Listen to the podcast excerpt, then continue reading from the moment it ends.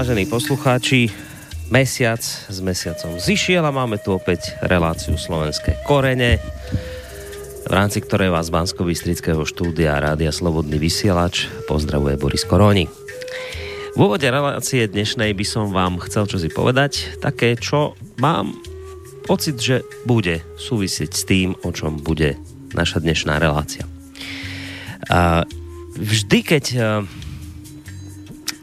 vždy, keď mám pocit, že, uh, že už nie je kam klesnúť, respektíve uh, vždy, keď mám pocit, že šialenosť súčasnej doby dosiahla svoj vrchol a že už nie je kam stúpať, vždy, keď si myslím, že bláznostvo tých, ktorí adorujú dnešnú tzv. liberálnu demokraciu, že to všetko už dosiahlo takú úroveň zvrátenosti, že sa ľuďom hádam pomaly, ale isto už začnú otvárať oči, tak vždy vtedy sa udeje niečo, čo ma presvedčí akoby o opaku. Teda, že ešte stále je možné prerážať nové a nové dná, že zásobáren zvrátenosti nie je ani len náhodou vyčerpaná, že bláznostvo ľudí sa nám pekne pomaličky po kvapkách stále viac a viac prehlbuje. O tejto hrôzostrašnej skutočnosti som sa žiaľ opäť presvedčil tento týždeň, keď mi do uči do očí podobne ako vám, vážení poslucháči, iste mnohým, udrela reklama na Absolut vodku ono sa to vlastne nedalo prehliadnúť, pretože tá reklama na vás vyskakuje úplne zo všadial a nech by ste sa teda akokoľvek snažili pred zvrátenosťou tohto typu nie je zrejme v súčasnosti úniku. A ešte dlho nebude, lebo reklamná agentúra, ktorá s týmto dielom vyrukovala, sľubuje, že s ním bude otravovať život ľudí ešte dlho. E, ja viem, že ste tú reklamu že ste ju zaregistrovali, iste aj viacerí z vás, Takže viete, o čo v nej ide, ale pre istotu to poviem naozaj len tak v rýchlosti. Tá reklama, to video sa vlastne začína v akomsi diskotékovom tmavom niečom, ak si nejakom diskobare, údajne vraj kde si na Orave dievča, ktoré v takom polotieni, prechádza oblečené v slovenskom kroji okolo zabávajúcej sa, tancujúcej a popíjajúcej mládeže, ktorú okrem zrejme Oravčanov, keďže je to kde si na Orave, tvoria aj zabávajúci sa černosy, nechýbajú tam ani lesby, zrejme aj homosexuáli, no skrátka najrôznejší tzv. LGBTI ľudia. No a popri tom všetkom ako sa táto dievčina točí v rytme akejsi ťažko identifikovateľnej zmesi nejakých zvukov, nazvime to hudbou, si nám zároveň táto mládežníčka odetá v kroji pospevuje známu slovenskú ľudovú pesničku Slovenské mamičky. Avšak s pozmeneným textom Pekné céry máte. Nož, ono vlastne darmo to je, už sa nedá asi nič robiť, ale naši predkovia očividne nedomysleli, že raz príde taká doba, kedy bude treba kvôli rodovej rovnosti a gender ideológii pozmeniť ich texty do vyhovujúcej podoby. No ale poďme späť k tej prekrásnej reklame na chlast. Teda, prepačte, na absolút fotku. No, tak sa nám táto devčina v kroji prechádza pomedzi zabávajúcu sa mládež, spolu s ňou sa pohybuje v rytme niečoho ako hudba, pospevuje, sú, pospevuje si pospevuje si pozmenenú pozmenený genderovo vyvážený text slovenskej ľudovej pesničky v pozmenenom hudobnom prevedení. Až sa v závere otočí do kamery a čuduj sa svete, divák zistí, že ide o černošku. E, teda prepačte, beriem späť. Poviem to korektne e, o speváčku tmavšej pleti, lebo takýto výraz použili v denníku N. K tomuto denníku sa ešte mimochodom vrátim v tomto svojom úvode. Takže do kamery sa obráti dievčina tmavšej pleti, ktorá nám oznámi, že sa vodá Natália, teda zase sa opravujem, Natali, a že teda aj ona je zo Slovenska. Aj, a po tomto svojom teda predstavení dodáva, že Slovensko už dávno žije všetkými farbami, tak sa vykašli na predsudky. Poď žiť, nechaj žiť. Ťažko povedať, prečo nás slečna Natali musí v reklame na chlast informovať o tom, že je Slovensko farebné. Jednak, e, jednak je dosť komplikované zistiť, aký je vlastne súvis medzi chlastaním a farebnosťou e, Slovenska. Ale hlavne je tak trochu úsmevné, že nás mladá slečna Natali, e, proti ktorej farbe pokožky nemáme absolútne nič, upozorňuje na fakt, o ktorom už tak či tak dávno všetci vieme a rešpektujeme ho. Vieme o tom, že Slovensko je už dávno farebné a, a aj to rešpektujeme. Preto tu napríklad z majoritou už dlhé stáročia žije rómske etnikum alebo cigáni, ak chcete. Preto sme sem ešte kedysi napríklad za socializmu prichýlili množstvo Vietnamcov a presne preto, že vieme o tom, že Slovensko je farebné a tolerujeme a rešpektujeme to, presne preto tu môžu v pokoji žiť cudzinci a presne preto tu môžu prekvítať napríklad aj čínske obchody. Takže slečna Natali, nech je jej farba pokožky úplne akákoľvek, prišla tak či tak, akože s veľkou novinkou, ale po funuse. Spomínal som, že sa dostanem k denníku N. Ehm, no, to je také trochu smutno zábavné, ako nejaký denník nerobí už zo pár dní nič iné, len pomáha šíriť reklamu na chlast. Lebo pravda je taká, že je to v konečnom dôsledku len a len obyčajná reklama na tvrdý alkohol, ktorý denníku len to asi treba pripomenúť, aj pani Kernovej, ktorý mimochodom ničí ľudské zdravie, mimochodom spôsobuje závislosť a mimochodom rozbíja vzťahy a rodiny. Ale tentokrát, keďže ide o provokatívnu reklamu, ktorá zneužíva kontroverznú tému a ktorej bol práve takýto cieľ urobiť ju provokatívnou, aby naštvala mnohých ľudí, no tak po nej samozrejme idú v denníku N ako po údenom. Redaktorov tohto denníka to začalo baviť najmä potom, ako sa voči tejto reklame na chlast zdvihla vlna kritiky zo strany ľudí.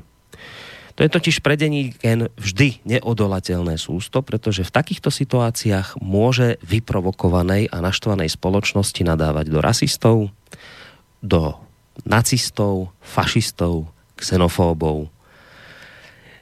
Tak si zrejme denník gen nenechal újsť príležitosť ani tentokrát a hneď potom, ako si kopol do všetkých, ktorí si dovolili túto reklamu skritizovať, dal priestor na vyjadrenie akému si chlapíkovi z reklamnej agentúry, ktorý bez okolkov priznal, že citujem, bolo jasné, že keď kampaň dáme von, vyvolá vášne medzi priaznivcami krajinej pravice.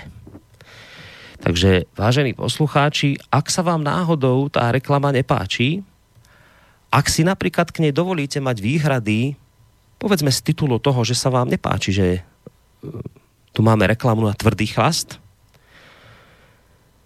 a ak máte výhrady k tomu, že sa tu nejaká reklamná agentúra zviezla na kontroverznej téme, aby zarobila na tom veľké prachy, ak máte k tomuto výhrady, no tak vedzte, že ste priaznivcami krajnej pravice. A ste náckovia. Kto nie je nacista, tomu sa musí reklama na tvrdý chlast páčiť. Asi ste to nevedeli, ale ako sa ďalej dozvedáme z článku tak chlast s názvom Absolut Vodka vyrába nejaká uvedomelá progresívna švédska firma, ktorá sa chváli tým, že dlhodobo presadzuje hodnoty otvorenej spoločnosti, bojuje proti rasizmu a podporuje LGBTI komunitu. To je úplne v poriadku. No a tieto svoje hodnoty ale premieta, si predstavte, aj do svojho chlastu, ktorý je vraj určený len uvedomelým ľuďom. Ako sme sa dozvedeli z rozhovoru ktorý vyšiel v denníku N. Čiže inými slovami, vážení poslucháči, máme tu na Slovensku chlast len pre uvedomelých ožranov, vyznávajúcich Sorošové hodnoty otvorenej spoločnosti. No a napokon pridám ešte jedno krásne priznanie z článku, s ktorým vyrukovala akási pani, ktorá pracuje vo firme, ktorá tento švédsky chlast na Slovensko dováža. Tak táto pani hovorí na spomínanú kontroverznú reklamu nasledovné – Istá dávka kontroverznosti je nevyhnutná na to, aby spotrebiteľ posolstvo zaregistroval. Takže vlastne my zistujeme to, čo sme už síce dávno vedeli, ale aspoň nám to pani otvorene priznala, že my vlastne potrebujeme ľudí šokovať. Lebo keď ich šokujete a poriadne naštvete, tak potom ste vlastne urobili skvelý marketing a budú prachy. Veď vlastne nakoniec je to celé o tom a celá táto liberálno-kapitalistická spoločnosť je vlastne o prachoch tak prečo vlastne nešokovať, keď to zabezpečí prísun peňazí všakže pre nejakú firmu, ktorá vyrába chlast. A čo na tom, že ide o príjmy z tvrdého alkoholu, ktorý spôsobil už množstvo nešťastia? Prachy. To je to, je to na čom v skutočnosti záleží. Taká pani Kernová napríklad z portálu o médiách, tá napísala článok, kde tlieska tvorcom reklamy na chlast a tvrdí, že takéto reklamy teraz na Slovensku potrebujeme ako soľ. Nuž, keďže je očividné, že úlohou dobrého marketingu je šokovať, tak zrejme nám už neostáva nič iné, len čakať na to, kedy nejakého reklamného mága napadne šokovať spoločnosť reklamou na detské plienky, v ktorej bude vystupovať pedofil. To bude teda šok. To bude práchou. Je to také príznačné nakoniec, že vlastne reklama na ožieranie sa je spojená s multikultúrnym vymývaním mozgov, alkoholom oblbnutej mládeže. To úplne sedí, lebo veď vlastne život je podľa mantry dnešnej spoločnosti len o konzume, o hedonizme, o žieračkách, o tom, aby si žil, chlastal, zabával sa, konzumoval, žral, užíval si, míňal prachy. A takto krásne osprostený, bez akýchkoľvek námietok, pekne zaradený do tupého stáda, príjmal to, čo ti niekto iný prikáže. Povedzme aj cez takúto prekrásnu reklamu. Lebo to je moderné, lebo budeš in. Tak teda na zdravie, ale hlavne napriek tomuto všetkému šialenstvu príjemný dobrý večer, vážení poslucháči. Správe sa začínajúcej relácie Slovenské korene. Aké časy to žijeme? Pod týmto názvom sme od začiatku tohto roka a mnohí to viete, hlavne tí z vás, ktorí túto reláciu počuje, počúvate pravidelnejšie. My sme vlastne od začiatku tohto roka rozbehli v rámci relácie Slovenské korene taký rozsiahlejší cyklus Eh, tém, v ktorých hľadáme podstatu príčin takej tej odvekej stratégie manipulátorov, ktorí sa myhli aj v tejto reklame, o ktorej som hovoril, ktorých úlohou je zmiasť a oklamať ľudské vedomie a ovládnuť ľudí a ich spoločenstvo. No a dnes večer my vlastne do tohto veľkého cyklu tém priložíme ďalšie také také pomyselné polienko do tohto ohňa, pretože prichádzame s témou pod názvom chaos ako stratégia. V rámci ktorej sa tento raz budeme venovať príčinám, spôsobom, prostriedkom a následkom čoraz sofistikovanejšieho klamania a podvádzania ľudí, čo máva v konečnom dôsledku výrazný vplyv na ich rozhodovanie. Tak o tomto všetkom, povedzme, by to dnes večer malo v najbližších dvoch hodinách slova a hudby byť. Hovorím, že povedzme, hovorím to s, takou, s takým otáznikom, lebo neviem celkom presne v tejto chvíli, o čom bude hlavný protagonista e, dnešnej relácie hovoriť, ale myslím, že to bude, alebo teda šípim, že by to mohlo byť niečo okolo tohto. V každom prípade podstatná informácia je tá, že v tejto chvíli máme už na Skyblinke pripraveného akademického maliara, predsedu Združení Korenia Slovakia Plus, pána Viliama Hornáčka. Ideme zistiť, či sa počujeme. Dobrý večer. Dobrý večer, prajem, počujeme sa dobre. Výborne, takže spojenie funguje, aj relácia zatiaľ funguje, to znamená, že aj technika funguje. Verím, že tak bude najbližšie dve hodinky. A to, čo môže alebo aj nemusí fungovať, je nejaký kontakt s vami, vážení poslucháči, v prípade, že budete e, cítiť potrebu alebo nejakým spôsobom chuť zareagovať alebo sa niečo opýtať pána Hornáčka, tak e, máte k dispozícii buď mail, mailová adresa studiozavináč slobodný vysielac.sk potom je tu možnosť reagovať cez našu internetovú stránku. Také zelené tlačítko vľavo v rohu je, že, že otázka do štúdia. No a potom je tu napokon aj možnosť priamo sem ku nám sa dotelefonovať na číslo 048 381 0101. Spolu s pánom Hornáčkom vám nerušené počúvanie praje Boris Koroni. Tak pán Hornáček, ste takú výbušnú tému na dnes večer vybrali, sami vidí. No, myslím, že žijeme spolu na jednom území, v jednom svete ohraničenom nekonečným vesmírom pre nás nekonečným, pretože ho nikdy neobsiahneme, možno je konečný, ale to nikdy na to neprídeme. Ale to už je iná téma. Použili ste také slovné spojenie niečo ako hudba.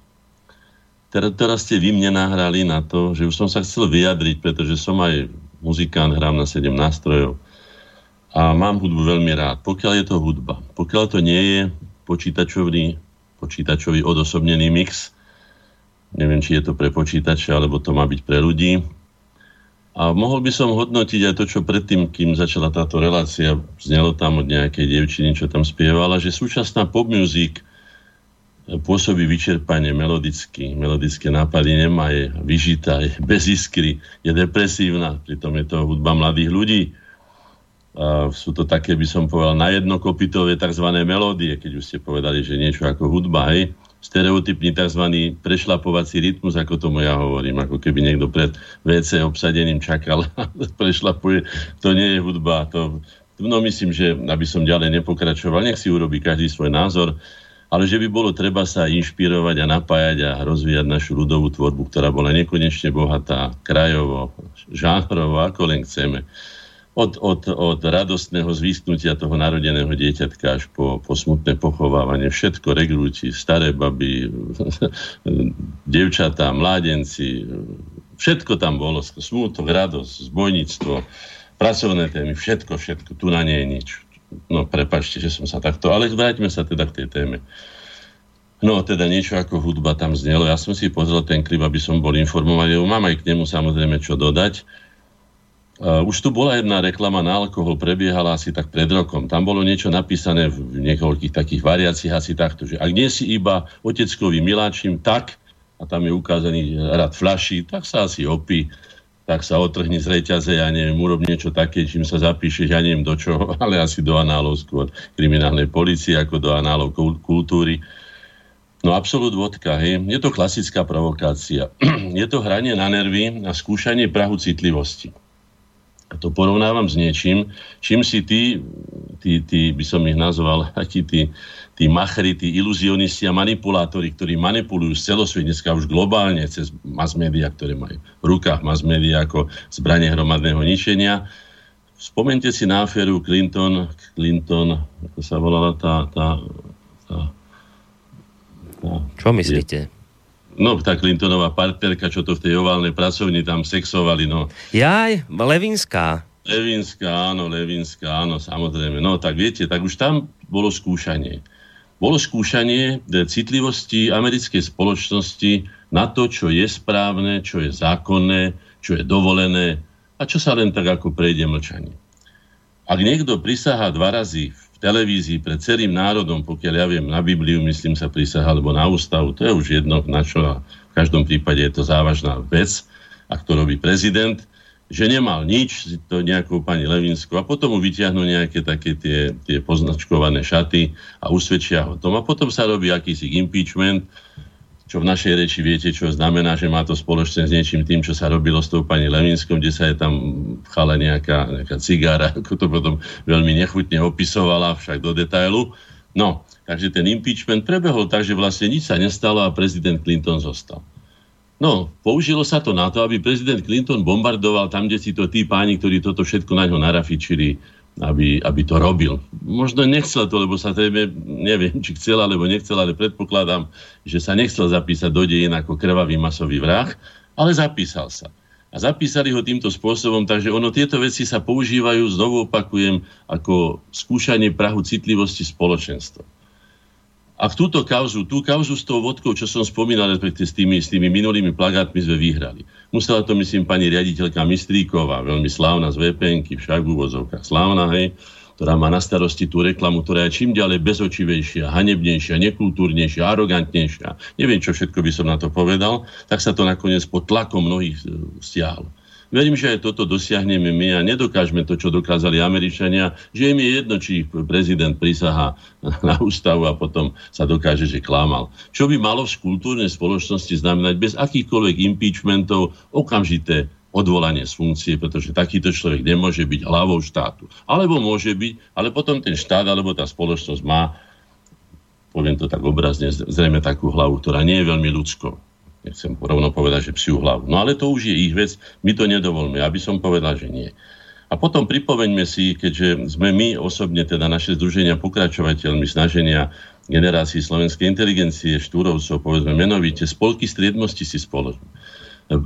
Spomeňme si na, na Šenk Pálenečný, ktorý napísal jeden, myslím, z kniazov na východnom Slovensku, keď videl, ako, ako devastuje a ničí slovenskú spoločnosť alkoholizmus. Čo to znamená, že sme sa z toho už mnoho razy dostali, ako sa povie, z robárovi na lopate. Z robárovi z lopaty tak si dajme veľký pozor na toto a nedovolme, aby sa takýmto masovým spôsobom, ešte takýmto arogantným spôsobom e, vnúcoval, najmä pochopiteľne tej mladšej časti generácie, e, teda e, chemický, chemická látka, ktorá dokázateľne ničí mozgové buňky. A myslím, že mladá generácia by si tie mozgové buňky mala radšej naplňať vedomostiami. Veľmi sa je to zíde pre tento svet. No, to by som povedal tak ako na úvod, ak dovolíte. Dovolím. Dovolím a ešte vám aj dovolím ďalej rozprávať, lebo vyzerá to tak, že ideme na kalendárium. Áno, ideme na kalendárium nemýlim. a som si pri toho dosť a tak sa budem snažiť to nejako zvládnuť. Hej. Začneme 25. augusta, v stručnosti máme ten celý mesiac. 25. augusta 1620 na sneme Banskej Bystrici uhorské stavy zbavili Habsburgovcov trónu. Za kráľa vyhlásili alebo zvolili Gabriela Betlena, ktorý sa však nedal korunovať, aby si neuzavrel cestu k uzmiereniu s Ferdinánom II. O 10 rokov na to, presne v ten istý deň, ten istý sedmohradský knieža Gabriel Betlen uh, podnikal teda tretiu poslednú výpravu proti cisárovi Ferdinandovi II. Výprava sa skončila mierom a Skrátka sa už potom zmierili. No, samozrejme, medzi tým bolo Slovensko dva razy, alebo niekoľko razy do, doslova vyrabované. No, nám to nikdy nepomohlo. No a páni sa nakoniec dohodli, ako si si rozdelili. Treba pripomenúť, že sa to odohralo 1620-1626 už v čase 30-ročnej vojny, ktorá ak budem sa vždy trošku obracať na tú hlavnú tému, ktorá bola neuveriteľným chaosom v Európe. No vonok to vyzeralo, že je to boj konfesí, teda evanielikov s katolíkmi. V podstate išlo o celkom sebecké, e, dynastické alebo aj osobné záujmy moci pánov. A samozrejme muslimovia a Turci z toho perfektne ťažili a trvalo to dlho, dlho, ešte dlho, kým sme sa nám podarilo ich odtiaľ dostať. No teraz ich sem zase voláme, pani Merkelová spol. No, ktorá samozrejme povedala tiež o multikulti, že tento, tento program jednoducho nevyšiel a že skrachoval, takisto ako povedali o tomto multikulti už dávnejšie, ako som to zachytil The Guardian, uh, že, že multikulti je vlastne zdrojom terorizmu, pretože tie skupiny, ktoré e, sú čím ďalej teda početnejšie, vytvárajú samostatné getá, bojujú medzi sebou o moc a samozrejme o moc najmä s hlavným alebo domácim národom, teda v tomto prípade s Angličanmi, Velšanmi, Škótmi a tak ďalej. No a je to zdrojom terorizmu. Povedali to celkom objektívne, to už len citujem. 26. augusta roku 1278 vojska nemeckého kráľa Rudolfa Habsburského, uhorského kráľa Ludovita IV. Kumanského sa stretli na Moravskom poli s českým kráľom Přemyslom Otakarom II. v krvavej bitke. E, vo víťazstve e, spojenských vojsk zohral významnú úlohu veliteľ Matúš Čák, otec Matúša Čáka Trenčianského, nám známejšieho, a smrťou e, teda kráľa, kráľa e, Přemysla Otakala II. boli e, sa uzavrela teda séria vojen o tzv. badenberské dedičstvo, trvajúce od roku 1246. Majetky vymretého rodu získali Habsburgovci a založili tým základy svojej moci tak tu vidíme, ako sa dostávali, akým čestným spôsobom sa dostávali, ako, ako by som povedal, takými pracovnými metódami tvorivej práce sa dostávali tieto, tieto veľmi slávne a uznávané rody s morom svôch a všelijakých pamätníkov, kde sa chodia ľudia pozerať. Miesto toho, aby sa za nich podľa môjho názoru hambili, ako to povedal už myslím Herder, že dejiny, dejiny týchto kráľov, že sú dejinami zločincov a tak, samozrejme je to všeobecne tak. Ja som to už povedal viackrát, bolo by treba sa ešte lepšie a znovu a iným pohľadom pozrieť na dejiny a hľadať v nich nie toto, teda tie dobrodružstva, tie vraždenia, podvody a, a tie, skutočne tú, tú spodinu morálnu, ale nájsť tých ľudí, ktorí pomáhali ľuďom, aby, aby sa v tomto nekonečnom vesmíre, ako som už na začiatku povedal, akým spôsobom mohli lepšie uživiť, lepšie mať, žiť šťastnejšie životy a tak ďalej. No tak to čaká, čaká urobiť novú filozofiu dejín, ale to je dlhodobá robota, zrejme podľa všetkého. 26. augusta roku 1652 pri veľkých vozokánoch sa odohrala bitka medzi Turkami a cisárskými vojskami, ktoré viedol veliteľ Novozámodskej pevnosti Adam Forgač. Toto je veľmi známe, tam je do dneska deň v poli taký lev, secesný, teda z 19. storočia, ktorý, ktorý teda na túto bitku upozorňuje a myslím, že zaslúžene, pretože hoci Turci boli početnejší, myslím, že trojnásobne silnejší, utrpeli porážku, ale obete boli aj na víťaznej strane a padlo tam okolo 100 mužov, čo je na tie bitky nie tak veľa, dalo by sa povedať, hoci každý ľudský život má svoju hodnotu medzi nimi štyria príslušníci rodu Esterháziovcov. Tým sa to zapísalo do dejina. Treba povedať, že títo Esterháziovci ale nezahynuli e, pri bitke ako také, ale pritom, keď vy, chceli vyslobodiť niektorých zajacov z, z tureckého zajatia. To znamená, že pri, tak by som povedal, takej následnej operácii zahynuli títo, títo, títo Esterháziovci. No ale v každom prípade si treba vážiť ich hrdinsko, ich odvahu, že sa postavili pre síle. Aj to, že svojich e, priateľov alebo kolegov, spolubojovníkov chceli zachrániť. Tam treba dať v každom prípade, bez ohľadu na to, čo si o šlachte alebo kom Esterháziovcov myslíme, klobúk dolu v každom prípade. Treba sa na tom poučiť. V roku 1813, 26. augusta, na váhu bola e, doposiaľ najväčšia, naj, najničivejšia povodeň. V hlavnom korite váhu voda vystúpila až o 5 metrov, mala, teda, čo malo obrovské následky. Od Liptova až po Komárno si vyžiadala obete 287 ľudských životov, z toho najviac Trenčianskej stolici, kde sa utopilo 238 ľudí zahynulo takmer 900 koní, 2900 a tak ďalej a tak ďalej.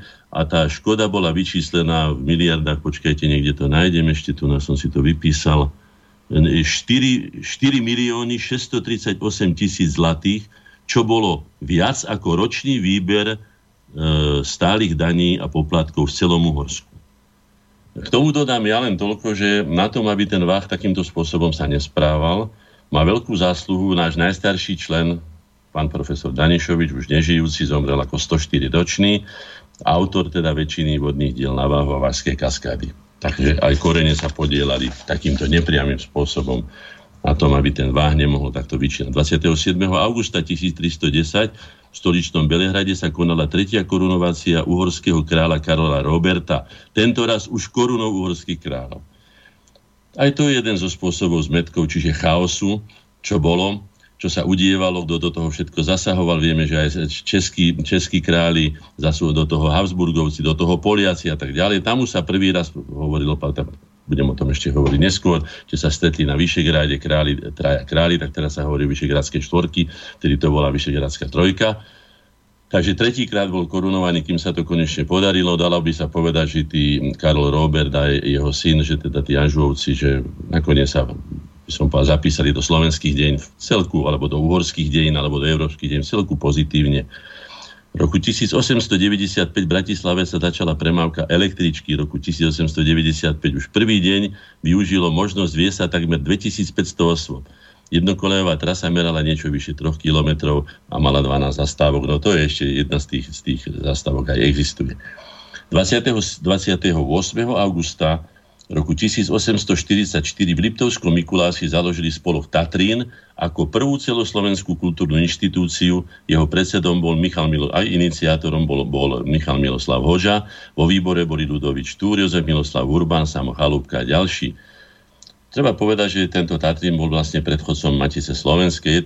Treba ale povedať že neboli jeho stanovy nikdy schválené a tak potom po revolúcii roku 1848 zanikol a potom až roku 1863 ho nahradila Matica Slovenska. Budeme hovoriť o nej neskôr. V roku 1919, 28. augusta, Andrej Hlinka v sprievode Františka Jehličku a Štefana Mnohela ilegálne odcestoval na zmierovú konferenciu do Paríža, použili polské cestovné doklady a cestovali cez Polsko do Rumúnska a odtiaľ cez Taliansko a Švajčiarsko do Paríža. Ich cieľom bolo predložiť konferencii memorandum, citujem, za mier v Strednej Európe, v ktorom okrem iného žiadali pre Slovensko e, samozprávu, národný parlament a vlastnú vládu. Vzhľadom na zákrok československých vládnych delegátov, najmä teda tej celej tej súty okolo, okolo Beneša, ktorý nikdy slovenský národ neuznal do svojej smrti, boli však z Francúzska vyhostenia mierová konferencia dokumenty neakceptovala. To znamená, že sa udiala os, o nás, no, Osusky tam síce niečo pre Slovákov uhral, vieme veľmi dobre, že, e, že, že Štefánik bol odvelený mimo, takže nemohol na to povedať už nič, pretože nežil. Už bol na inom svete. Takže potom si s nami robili bratia Česi už čo si chceli. To sme si povedali viackrát. 29. augusta je to veľmi slávny, známy august. Budem sa snažiť rešpektovať, že vysielam v Slobodnom vysielači, teda Menovcovi vysielača, ktorý začal vysielať 29. augusta. Ale napriek tomu sa nevyhnem teda pravde, ale poďme po poriadku. V roku 1317 Matúščák napadol Nitru, dobil hrad a mesto vypálil, pri požiari zhorel katedrálny archív, múry opevnené boli Matúš, na Matúšov príklad zborené. E, miesto e, svojho úhlavného nepriateľa biskupa Jána e, dosadil nového, nového kastelána. Odstránené biskupské biskupstvo teda bolo dôležité, odstranenie biskupstva bolo dôležité najmä preto, aby sa nemohol realizovať niekoľkonásobný cirkevný teda interdikcí, cirkevná kliatba, ktorá bola na Matúša uvalená, aby sa Nitra nestala východiskom na kráľov útok. No okrem iného vypálil Nitru aj už zmienený Přemysl Otakar II. Neviem, či raz, lebo dvakrát, ale Nitra bola niekoľko razy vypálená a chýbajú nenahraditeľné, nám chýbajú dokumenty z najstarších slovenských dejín, možno, že až čias Rasticových a Svetoplukových, ktorý teda v Nitre vládol. Je to teda nenahraditeľná strata. Tento deň by sa mal čiernymi písmenami zapísať do slovenských dien a pripomínať si, ako si máme chrániť naše kultúrne dedictvo. Ďalší dátum, veľmi významný a veľmi tragický, už nielen pre nás, pre celé Uhorsko, aj pre Európu. Roku 1526, 29. augusta pri Moháči sa odohrala bitka, ktorá sa považuje za prelom e, medzi stredovekom a novovekom.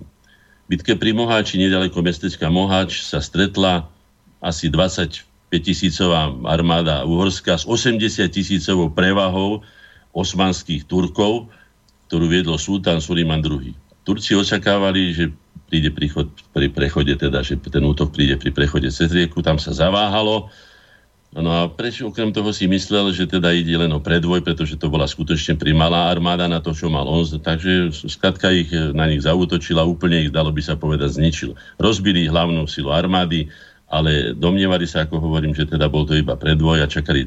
Ten sa však už neuskutočnil e, a potom už doslova zmasakrovali všetko, čo tam bolo, lebo ďalšie vojska, uhorské vojska pod velením Jureja Zápolského, ktoré sa mali bojov sa nezúčastnili, zajme taktizovali, viete, to bolo tak, keď každý mal svoje osobné záujmy.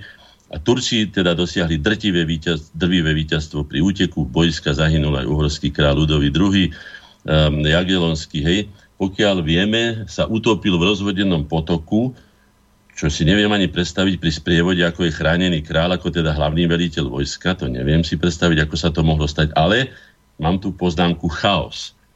Áno, keď sa spôsobí chaos, tedy sa udejú skutočné veci, ktoré sa za normálnych os- o- o- okolností nikdy neudejú. Preto ten chaos má také čaro pre určitých ľudí, ktorí potrebujú z neho vyťažiť a teda druhých, druhých zničiť. No, Popravy pokračovali niekoľko dní, potom ešte niekoľko, niekoľko tisíc ľudí tam bolo ešte popravených, čiže doslova to bol masaker.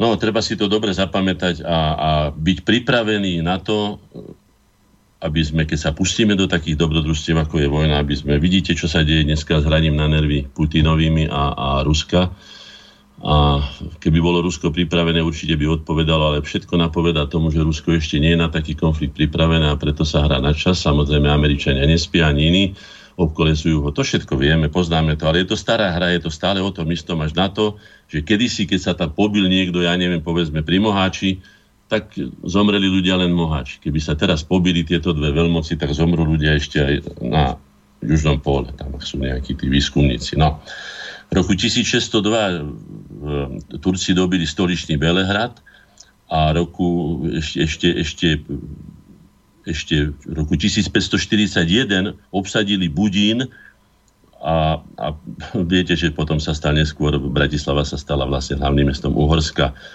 Z Budína Turci odvliekli, alebo teda vládli 145 rokov, ovládali vlastne všetky v Uhorsku, všetky dobité územia.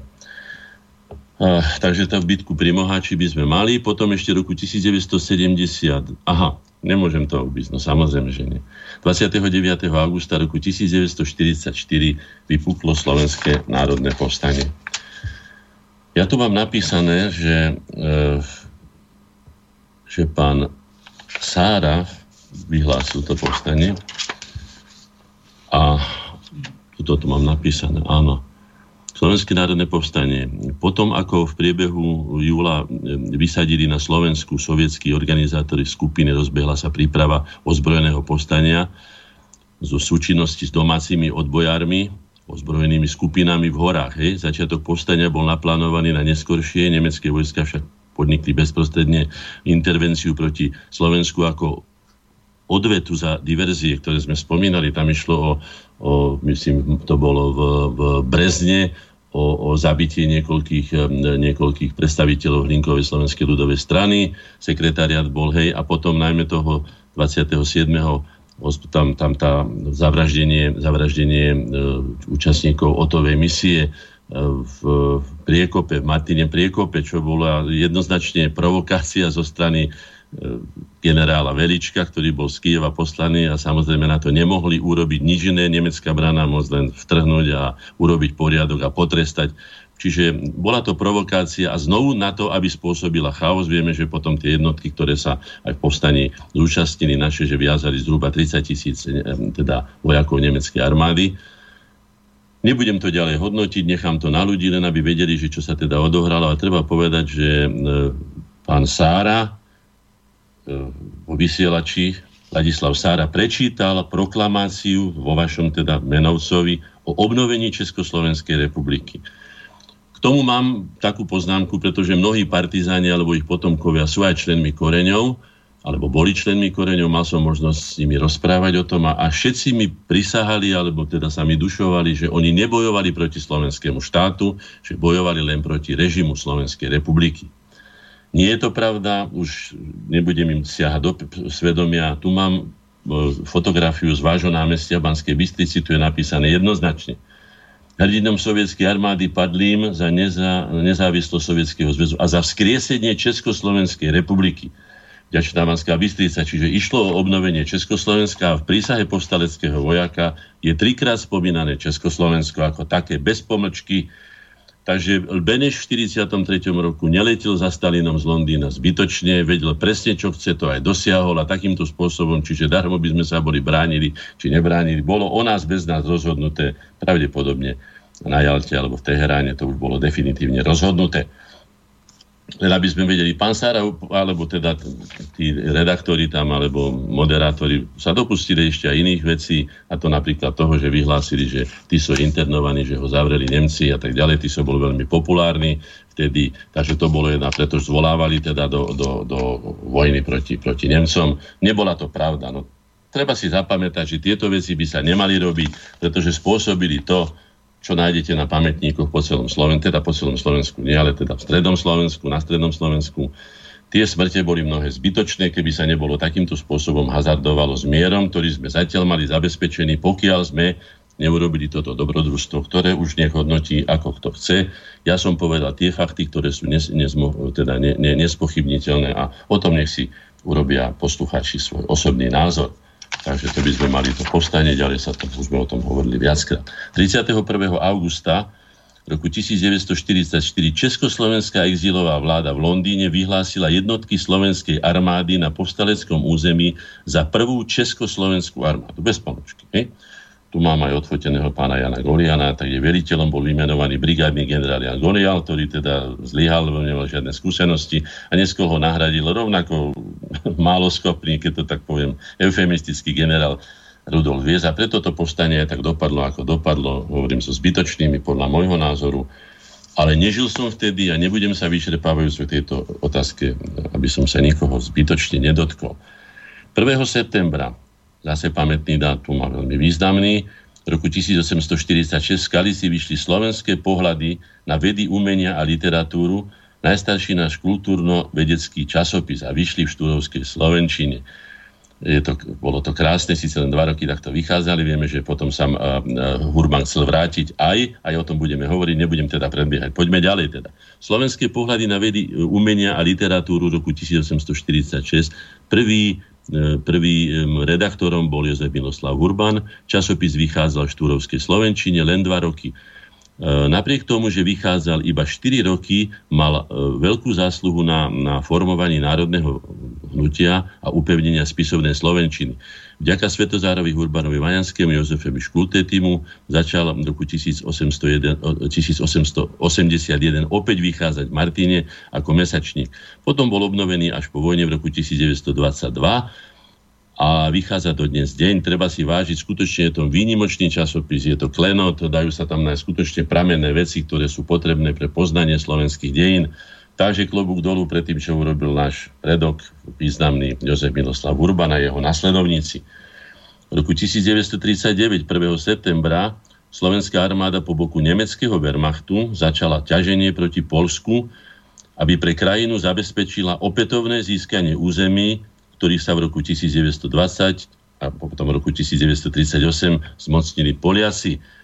Aktívna účasť na vojne proti susednému štátu vyvolávala u väčšiny obyvateľov veľké rozpaky. Ja si myslím, že právom, ale aj nie celkom právom. Pretože išlo o to, aby sme si vrátili územia, ktoré boli o nás bez nás, do, jednak dohodou a jednak aj e, rozhodnutím teda veľmoci, e, ale najmä teda vôľou Poliakov odobrané nám a boli vymenené, vieme, že napríklad Orava, odkiaľ pochádza moja mama, bola vymenená so Severným Spišom za, za Karvinsko, alebo teda Ostravsko-Karvinsko za čas Lieska. No tak samozrejme, že sme si to chceli vrátiť a treba k tomu niečo, čo sa tu nehovorí v tých dejinách a to to, že keď Tisovi Hitler ponúkal, že sa môže dostať ešte aj zakopané, to znamená, že celé Tatry aj so zázemím vzadu povedal Tiso celkom jednoznačne, že to k Slovensku nikdy nepatrilo a že on to ani nechce. To znamená, že zobrali sme si len to, čo nám ukradli alebo zobrali predtým. Ja by som teda ospravedlnil toto ťaženie, už nebolo s kýmkoľvek, bolo smutné, že demokratické veľmoci toto, takýmto teda, myslím, v tom prípade Anglicko a Francúzsko to dopustili, toto, by som povedal, túto, tú, toto násilie voči Slovensku a že e, nacistický diktátor nám, nám to pomohlo vrátiť naspäť. Je to smutný paradox, na ktorý nie som nejako hrdý, ale je to skutočne tak. A treba si tiež povedať aj na adresu tzv. alebo demokracie, už nech sa nazýva akokoľvek, že tiež má veľké diery v tom svojom obraze, ktorý si tak farebne dneska maluje, ale aj tak, ako ste to dneska povedali na začiatku vy. V roku 1941. septembra na veľvyslanectve Veľkonemeckej ríše v Bratislave bol pridelený Dízer Vysličený ako poradca pre tzv. riešenie židovskej otázky na Slovensku. Aj tu sa treba zastaviť a povedať si jasne, že ako štát, ktorý má len veľmi obmedzenú suverenitu, sme teda skutočne mali tu na tých tzv. beráterov, ktorí dozerali na všetko. Pán Ďuri sa vydal veľmi peknú knižku, kde je napísané, že e, Tiso v svetle dokumentov nemeckých tajných služieb, kde sa hovorí celkom jednoznačne, ako po Tisovi išli. Vieme, že na Tisa bol dokonca e, v Lavre e, v, v Kievskej urobený atentát. Našťastie predtým nejakých pár minút 20, lebo koľko odtiaľ odišiel. Chceli sa ho zbaviť za každú cenu, pretože Tiso sa snažil, koľko mohol a v rámci možnosti viete, ako sa môže niekto snažiť, keď máte na každom sekretariate, alebo pri každej vláde, alebo ja neviem, pri každom rezorte máte, máte nejakého berátera. To je jedno, či je americký, či je sovietský, alebo je nemecký. V tomto prípade je to tak. V roku 1944, 1. septembra v Banskej Bystrici prvý raz zasadala Slovenská národná rada, najvyšší politický orgán Slovenského národného povstania, vydala viacero závažných e, nariadení a na jej e, e, výzvu sa však v povstaniu nepripojila žiadna vojenská posádka. Aj tu si treba povedať, že napríklad za nitrianskú posádku, teraz si nespomínam na veliteľa, ktorý bol popravený po, po vojne za to, že sa nepridal povstaniu. Uvedomte si, že vojaci prisahali na Slovenskú republiku, prvú Slovenskú republiku. To znamená, že všetci, ktorí sa zúčastnili povstania ako vojaci Slovenskej armády, porušili prísahu vojaka Slovenskej republiky. Napriek tomu nebol ani jeden z nich, ani z tých, čo boli chytení, popravení, čo mohol Tiso urobiť a mohol to urobiť jeho režim, pretože vojak, ktorý zradí svoju vlastnú armádu, je bez súdu, to je v každej vojne platí, platí to od vekov, je popravený bez akéhokoľvek e, súdneho rozhodnutia. No. V roku 1949, a to už je trošku také kultúrnejšie, v Bratislave vzniklo Slovenská filharmónia, jej sídlom sa stala budova Reduty. A ja pripomeniem, že ako akademický maliar, tak v tom istom roku bola založená aj Akadémia výtvarných umení, Vysoká škola výtvarných umení, ktorú som absolvoval. Roku 1992, 1. septembra, Slovenská národná rada schválila ústavu, to bolo roku 1992, keď už je to, to sú naše dejiny, to, to som už zažíval ja, do toho sme sa teda zainteresovali aj my ako korene, schválila ústavu Slovenskej republiky, druhej Slovenskej republiky v tomto prípade ako samostatného štátu. Proti jej prijatiu hlasovali poslanci KDH maďarskí poslanci ešte pred hlasovaním opustili rokovaciu miestnosť. A tu si je treba uvedomiť, že základnou povinnosťou každého občana, každého štátu je lojalita. Ako vidíte, Maďari demonstrovali jednoznačne, že nechcú mať s tým spoločne. Ja si spomínam, keď sme hlasovali o zákone v roku 1995, keď som ja bol poslancom v zákone o slovenskom jazyku, o slovenčine ako štátnom jazyku, tak Maďari sa nezúčastnili. To nie je ich jazyk, to nech si Slováci vyriešia, nás do toho nič nie je. Takže aby sme vedeli, aký, dnes, e, aký veľmi lojálni občania sú dnes aj súčasťou vlády, veď to čo si nemusíme hovoriť. V roku 1992, 1. septembra, nedaleko Humpolca, Česko, na diálnici Bratislava-Praha, za doposiaľ nezistených okolností havarovalo auto s Alexandrom Dubčekom. Dubček sa ťažko zranil a bol prevezený do Praskej nemocnice na Homolke, pričom jeho šofér vyviazol bez zranení. Keďže pán Laluha, blízky priateľ pána, pána Dubčeka je na, našim členom, zakladajúcim členom, tak mám informácie, ktoré nie sú vždy verejné, tak by som mohol povedať len toľko, okrem iných vecí samozrejme, že niekoľko razy pýtali Dubčeka, aby bol prevezený na Slovensko z nemocnice, odmietli to českí lekári, respektíve českí predstaviteľi, ja neviem už teda, kto tam kon- konkrétne rozhodoval, či lekári alebo politici, a tam nakoniec aj e, Dubček zomrel, čo zase je pre nás, tak ako Štefániková smrť, je to také, také viac ako podozrivé, čo sa tam s tým robilo a prečo a ako. Vieme, že zmizla jeho taška, v ktorej boli určité dokumenty, ktoré sa už zrejme nikdy nenajdu, alebo budú ich mať iba tí, ktorí ich ukradli, takisto ako zmizla taška Štefánikova, no tu vlastne išlo, kto ju má, či ju majú Francúzi, či ju dostal Beneš, alebo to. To už zase ťažko budeme zisťovať, ale treba, treba sa na to pýtať. Hej. Ja sa spýtam ale jednu základnú otázku. Položím mu všetkým našim poslucháčom. Nerád by som bol, keby sa niekto urazil na to, ale položme si tú otázku bol 1. september, bolo príjmanie Slovenskej ústavy.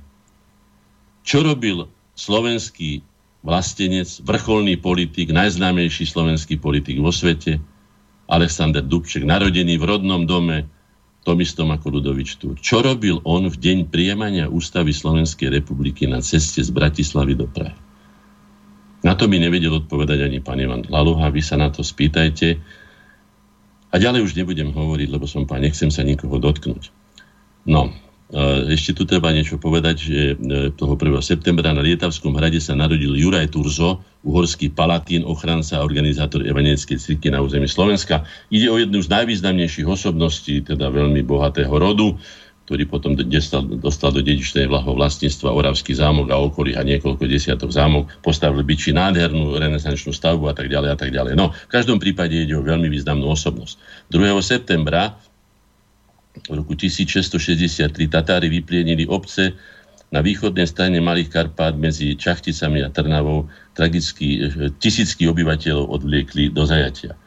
Aj tu si treba uvedomiť, že pri, keď je nechránené civilné obyvateľstvo, že vlastne tam stačí len niekoľko, by som povedal možno, že 20, 30, 50, 100 vojakov, 100 jazdcov, aby terorizovali celú oblasť, ktorá, nie je, ktorá má akurát, by som povedal, motiky, možno, že má kosy, nejaké, nejaké kladiva, alebo ja neviem, sekery, ale treba dávať na to pozor a treba si uvedomovať, čo je to, keď sa vojna spustí, že to nie je len vojna armád proti sebe, ale predovšetkým na to doplácajú lebo armáda sa vie náležite brániť, ale obyčajní ľudia nie. V roku 1686 2. septembra bol Budíne po 145-ročnej tureckej okupácii oslobodený kresťanskými vojskami, bol Budín 1686.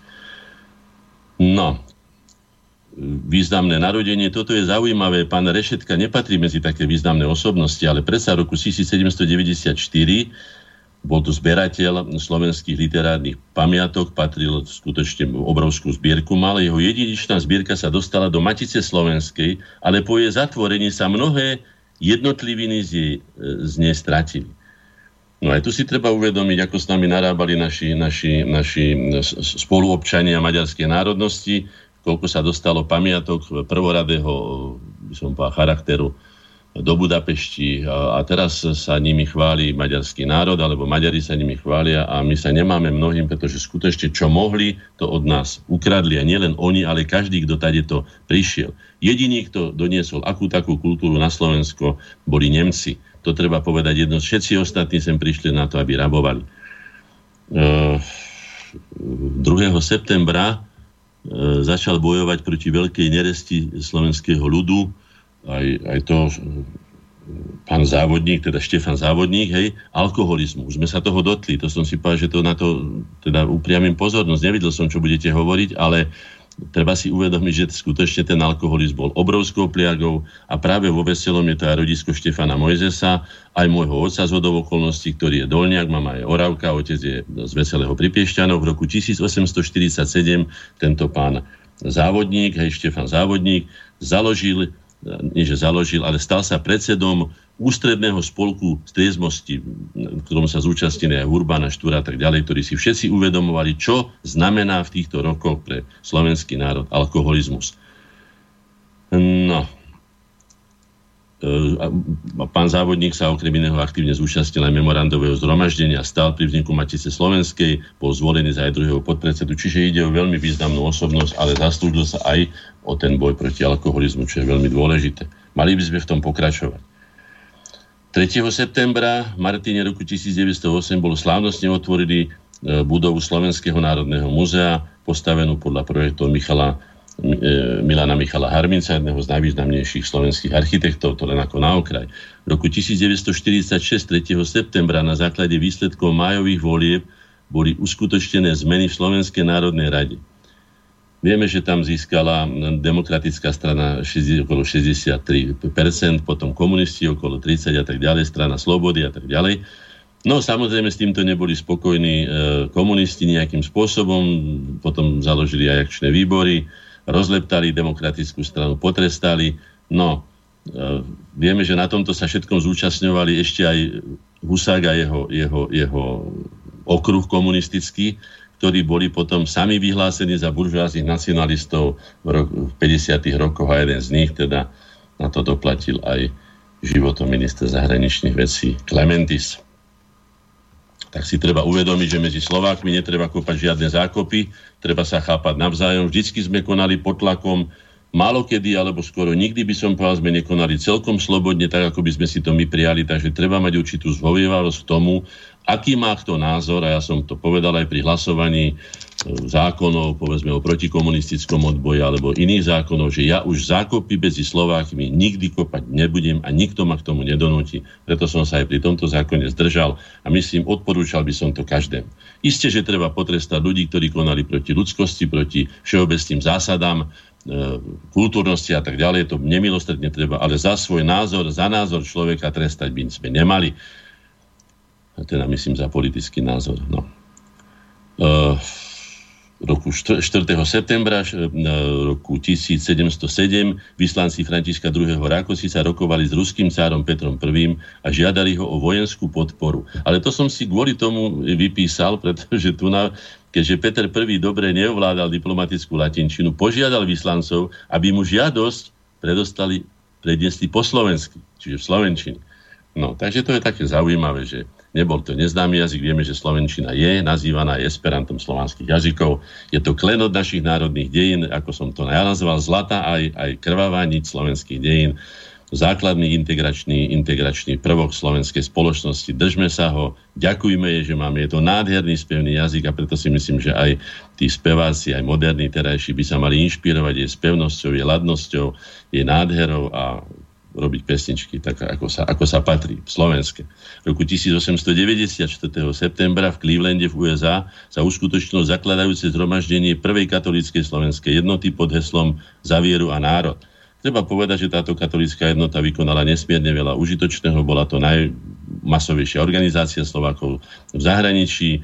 V Amerike mala 14 tisíc členov, stala sa najmasovejšou vlastne fakticky slovenskou organizáciou na americkom kontinente a myslím, že vôbec vo svete ako takom. Hej? 5. september, no máme tu čo? 5. septembra e, roku 1848 Michal Miloslav Hoďa e, vydal vo Viedni manifest slovenskému národu odsúdil maďarskú nespravodlivosť a rozpínavosť a vyzval Slovákov do boja za občianskú a národnú slobodu, za kráľa a slovenský národ. Inak toto za kráľa a, národ slovenský je napísané aj na tej revolučnej zástave, ktorá je v Múzeu Slovenskej národnej rady na Mijave. Manifest bol prezvesťou septembrovej výpravy, o ktorej sme už hovorili a ešte budeme hovoriť z dobrovoľníkov, ktorá sa začala o 12 dní. V roku 1870 v Baskobistickom revíre bola dokončená dedičná štôlňa Jozef, dlhá celkovo 40 km a razili ju od 19.3., teda od Jozefa 1782. Bolo to najvýznamnejšie banské dielo v tejto oblasti a preto jeho dokončenie sa oslavovalo až do 21. oktobra, od 5. septembra do 21. oktobra, no tak teda to bolo bohaté oslavovanie. Zrejme zaslúžené, pretože si viem predstaviť takú obrov 40 km vtedy s holými rukami, bez bijačiek, bez dynamitu, bez takýchto rukami, to, to je skutočne neuveriteľné. No ale je tu aj dátum Hlinková garda, 1938, 5. september. Tieto Hlinkovej garde, o ktorej sa toho mnoho popísalo, skutočne kontroverzného, tak si povedzme aspoň tie základné fakty, že pôvodným poslaním členov Hlinkovej gardy bolo roznášanie stranickej tlače a letákov Hlinkovej slovenskej ľudovej strany. Po vyhlásení autonómie oddiely Hlinkovej gardy spontánne vznikali po celom Slovensku. Do konca roka bola ustanovená okresná štruktúra hlavné veliteľstvo Hlinkovej gardy v Bratislave, a teraz dobre počúvajme, kam Československá armáda teda s vedomím Československej armády a Československého štátu v 38. roku pridelila 40 dôstojníkov, aby pomohli pri budovaní Hlinkovej gardy. Prvým veliteľom sa stal Karol Sidor, neskôršie aj predseda vlády. V roku 39 ho vystrelil Alexander Mach. Hlinková garda bola dôležitou súčasťou politického a verejného života Slovenskej republiky. Uh, v decembri 39 sa presadil princíp dobrovoľnosti, ale i tak počet členov uh, prekračoval štvrť milióna ľudí. Mocenský e, vplyv Hlinkovej gardy na dianie e, v štáte bol spočiatku značný, ale mal klesajúcu tendenciu. S príslušníkov HG sa vytvorili aj oddiely dobrovoľníkov, ktoré sa zúčastnili na bojových akciách v marci 39 počas tzv. homolovho puču a tzv. E, malej vojny s Maďarskom. Po vojne bola Hlinková garda vyhlásená za zločineckú organizáciu. Teraz som sa tomu vyjadroval vlastne, že žiadali predkladatelia zákona v 90. rokoch, keď som sa ja zdržal, aby bola aj komunistická strana vyhlásená za zločineckú organizáciu, na čo som povedal asi toľko, že ak toto schválime, tak za chvíľku vyhlási niekto, ja neviem, Slovenskú národnú stranu, za, alebo ja neviem, HZDS, alebo ja neviem koho za zločineckú organizáciu, čiže nezahrávajme sa s týmito vecami.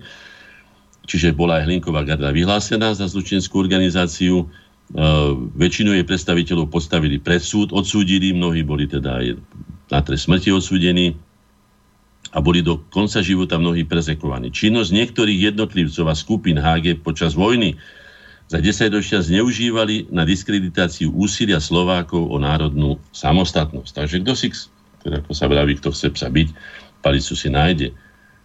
No, áno, to som už spomínal, že po prevrati 1989 bola, bola, e,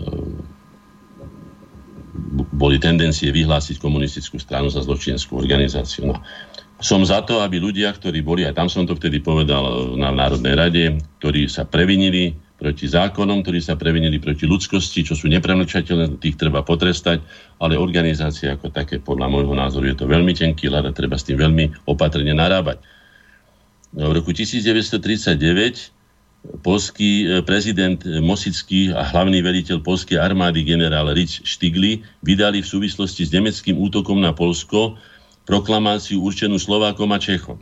No vidíte, ako sa dostali. Najprv sa podielali na tom, že nám zobrali čas územia, potom keď boli vždy, no vyzvali ich do spoločného boja proti odvekému nepriateľovi slovanstva zrazu, hoci celé Bekovské Nemecko skolaborovalo s Hitlerom a tak ďalej. Proklamácia však nemala žiaden ohlas aj vzhľadom na predchádzajúcu polskú politiku voci. Áno, tam je to presne, kto Pamätajte si na tú rozprávku, že kričali, že vlci idú, vlci idú, keď dva razy prišli a vlci neprišli, tak tretí raz prišli vlci, ale neprišli ľudia, pretože kto si stratí dôveru, to je jedno z najvzácnejších vecí, ktoré môže v ľudských vzťahoch existovať.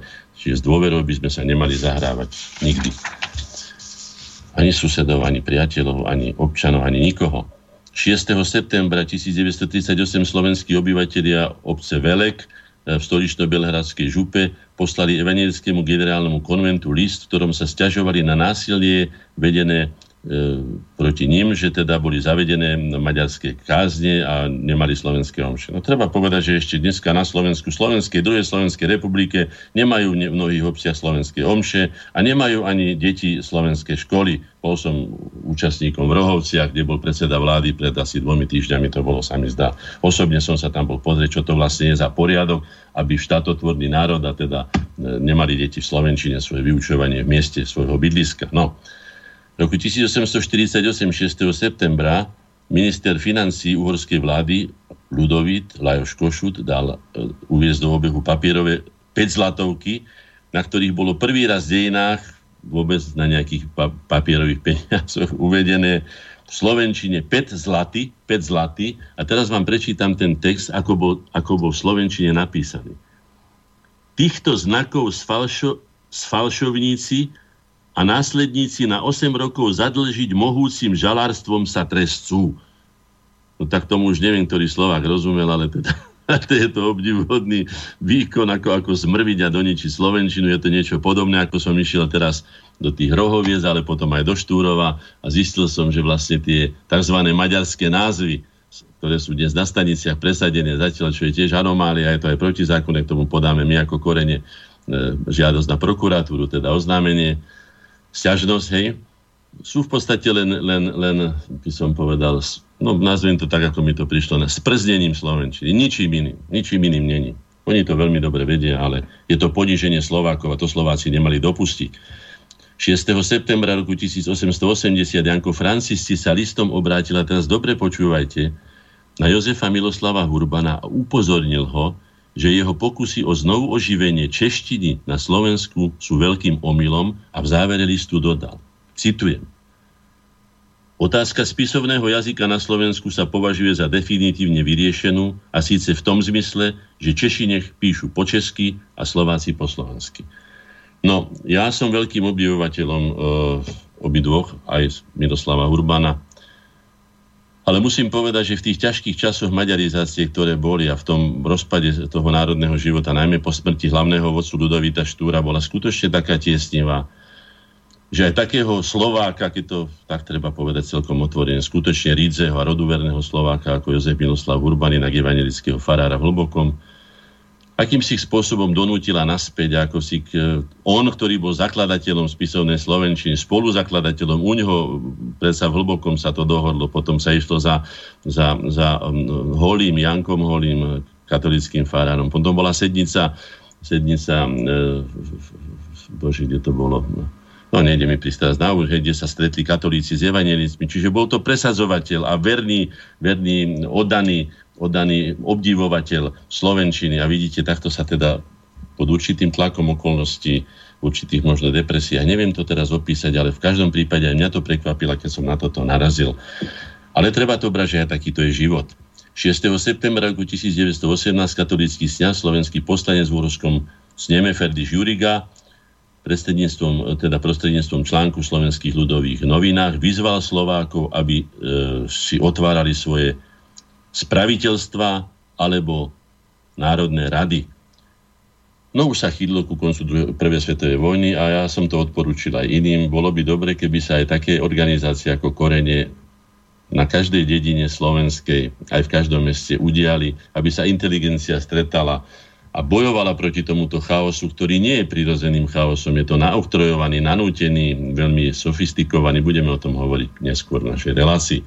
6. septembra roku 1566 pri e, obliehaní hradu Siget v Maďarsku zomrel turecký sultán Sulejman I, na ktorom treba vedieť, že, a treba si uvedomiť, čo sa aj dnes deje, si podmanil rozlahlé oblasti Ázie, Severnú Afriku, tretinu Uhorska, pričom severnú hranicu Osmanskej duše vlastne tvorilo až územie dnešného Slovenska, až po, až po Banské mesta. Sú tom nádherné listy, teda nádherné, teda poučné, keď keď nás nazývajú len prašivými neveriacimi psami a slúbujú nám, že nás dajú naraženia upeču alebo nás naražú na koli, ak im nedodáme to, lebo ono, čo si teda zmysleli. Zneužili to, že Habsburgovci sa zavreli viac menej na, tom, na tej západnej, relatívne bezpečnej zaviedenskej strane a nás tu nechali otlkať týmito, týmito, týmito musulmanmi, ako ich vtedy nazývali. 7. september, mám tu poznámku, chaos, vojna. V roku 1451 v bitke pri Lučenci porazilo vojsko Jana Iskru, ktorý, zaha, ktorý hájil, hájil práva maloletého uhorského kráľa Ladislava V. Pohrobka, oddieli uhorskej šlachty pod velením gubernátora Jana Hunadyho. Boji padlo veľa popredných uhorských šlachticov.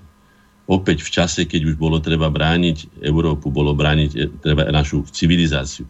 Hneď na to, nie, nie na to, ale neskôr v roku 1528 v bitke pri Liptovskom Mikuláši poražili spojené oddiely Alexeja Turzu v Liptovskej stoličnej a Liptovskej stoličnej milície, stojace na strane Ferdinanda I. Habsburského, vojska Jana Zápolského, zložené z Valachov, Poliakov a tak ďalej a mnohých Slovákov, Sedliakov.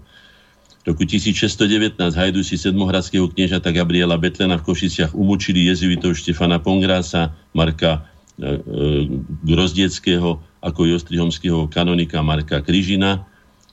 E, do dejín to vošlo ako teda košickí mučeníci. No, teda v čase, keď nás doslova zovierali a, a e, išlo nám o život osmanské vojska Tureckej ríše, tak vtedy sme sa my medzi sebou takýmto spôsobom tu, na, tu nám mlátili a nevedeli sme nájsť ku sebe cestu a uvedomiť si, čo je našim spoločným záujmom.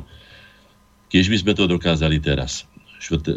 septembra 1904 v štáte St. Louis americkí Slováci vydali e, protestný spis namierený proti oficiálnej návšteve uhorského politika Alberta Aponyho v USA.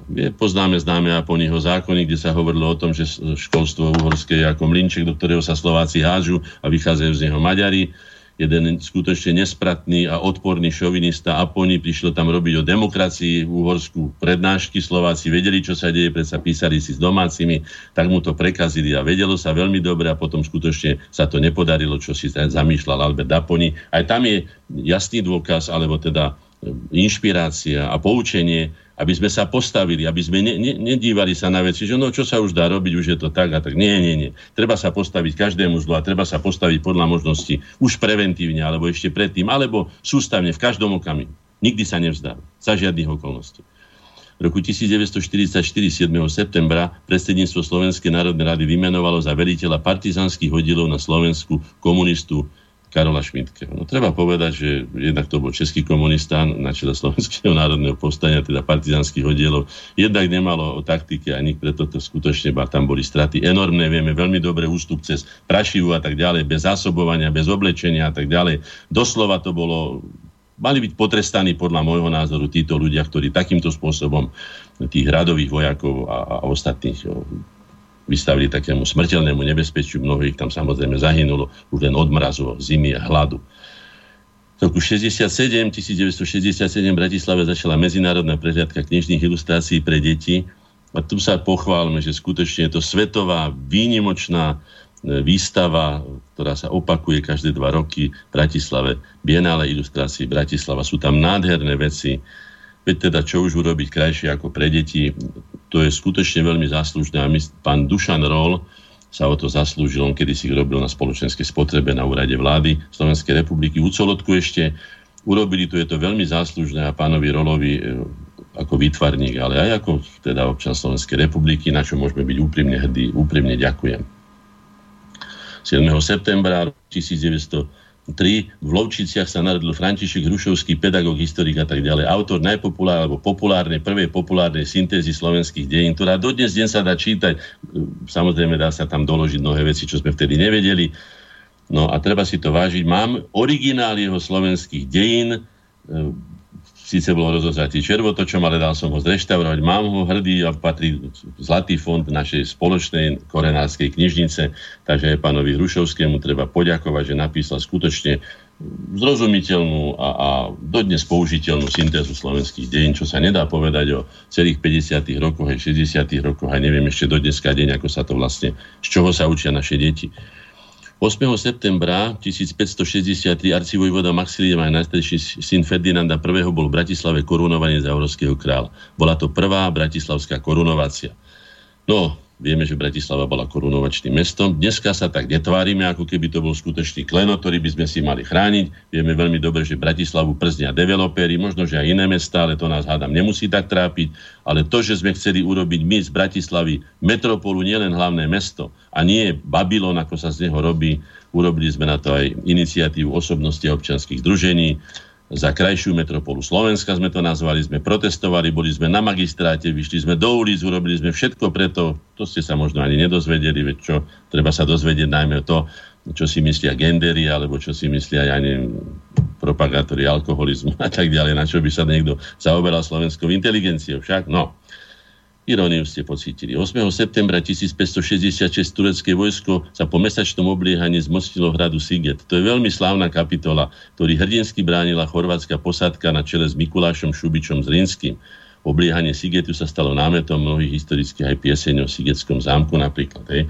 Aj tam si treba uvedomiť, že mnoho razy vystúpili z radu, pokúsili sa prelomiť, prielom, zachrániť sa Nepodarilo sa, ale, ale traduje sa to ako jeden statočný, statočný historický vojenský čin, ktorý je hodno si spomínať a pripomínať. V roku 1663, 8. 8. septembra, v tureckom polnom tábore nedaleko Hlohovca pri Budíne e,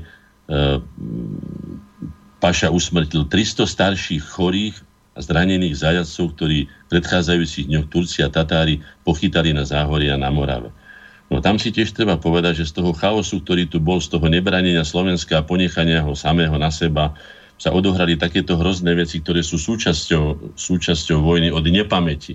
Že sa terorizovalo civilné obyvateľstvo. Už nie len tým, že sa im rekvírovali potraviny a neviem čo všetko, dobytok a tak ďalej, ale aj to, že sa boli takýmto spôsobom doslova vraždení, teda utrácaní. Aj toto je súčasťou vojny a mali by si mladí, ktorí sú z tých jastrabých, by som povedal, krídel, e, sa nevedia zmestiť do vlastnej kože, mali by si uvedomiť, aký, aký zázrak je to, že od roku 1945 až po rok 1999, keď vojska NATO bombardovali civilné obyvateľstvo v Jugoslávii, sme vlastne vojnu nezažili, čo bolo najdlhšie obdobie mieru v európskych dejinách v roku 1663 v súvislom, e, v súvislosti s postupom Turkov na sever e, Palatín František Vešelený nariadil trenčanským županom uskutočniť celej stolici všeobecnú mobilizáciu šlachticov.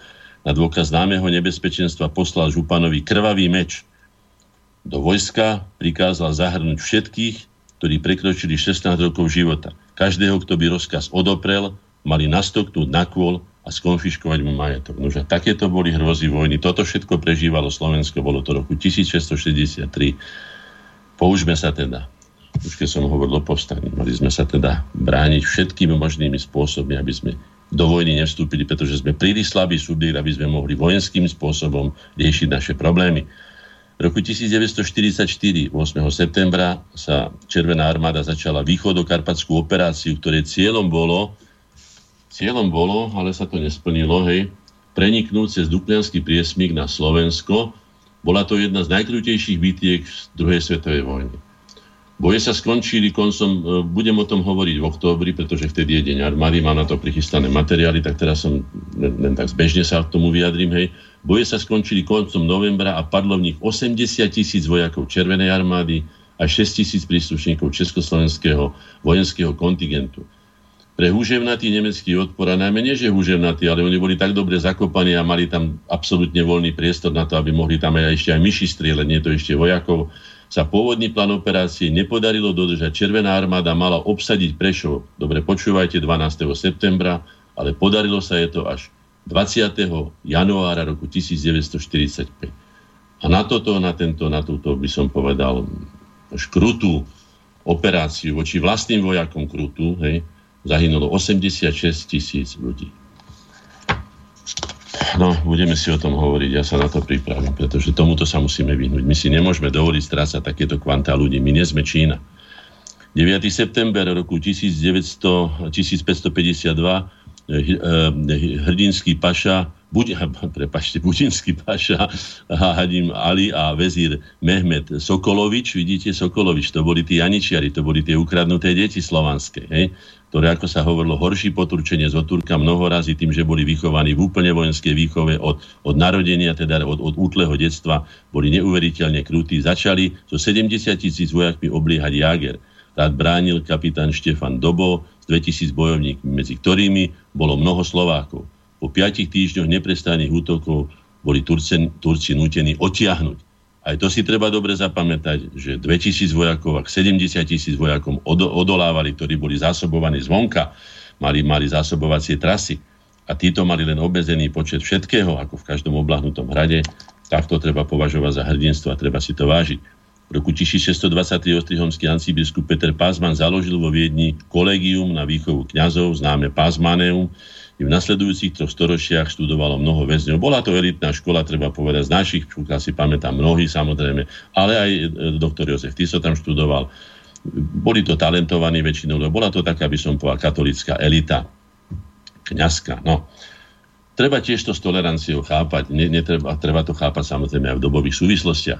9. septembra roku 1849 UVK ešte schválil zásady ostrého postupu proti reakčným živlom teda tým, ktorí nesúhlasili s komunistickým režimom.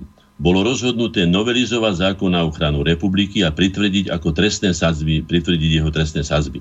Zriadiť tábory nútenej práce, izolovať nepohodlných ľudí, čiže koncentračné tábory izolačné, vysťahovaním z miest na vidiek, to bola známa akcia Z, zostriť postup proti živnostníkom a bohatším rolníkom nazývanými tiež kuláci, Súčasťou opatrení boli zásobovacie výhody pre tovarenských robotníkov, bezpečnostné síly a mocenské opory nového režimu, ktorí vznikli potom ľudové milície a tak ďalej. No aj toto bolo represívne. Tu som veľmi uvažoval, keď sa hovorilo o komunistickej strane ako zločineckej organizácii, lebo skutočne sa dopúšťala najmä v tých 50. rokoch povojnových, ale tiež to treba chápať. Ľudia, ktorí zažili, zažili hrôzy svetovej vojny, na život, čo sme my nezažili, takže nám je veľmi ťažko posudzovať, ako sa títo ľudia potom správali voči svojim politickým alebo názorovým alebo iným odporcom.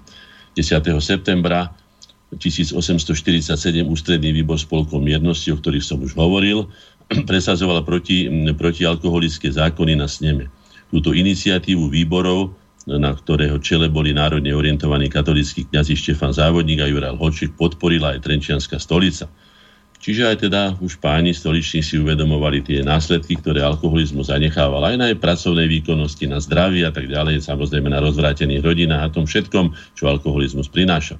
10. septembra 1849 v súvislosti s pripravovaným reorganizáciou Uhorska a jeho včlenením do e, jednotného rámca Rakúskej ríše pripravil slovenský vládny e, dôverníci Jan Kolár, Jan Hlaváč a František Henrich e, pamätný spis pro memoria. Tento spis podporil, e, podporený 30 tisíc podpismi, odovzdala z okolností také kvorum, treba tuším teraz na prezidenta Slovenskej republiky zozbierať, hej, pre nezávislého kandidáta, odozdala osobitná slovenská deputácia cisárovi Františkovi Jozefovi. V ňom sa žiadalo, aby slovenský hornouhorský národ bol odlúčený od Maďarov a pod starým menom Slovensko bol zmenený na, na zvláštnu korunu krajinu bezprostredne podrobenú iba viedenskej vláde. No, chceli sme sa z toho, z, toho, z toho uhorského, teda maďarského jarma vyšmiknúť všetkými možnými spôsobmi.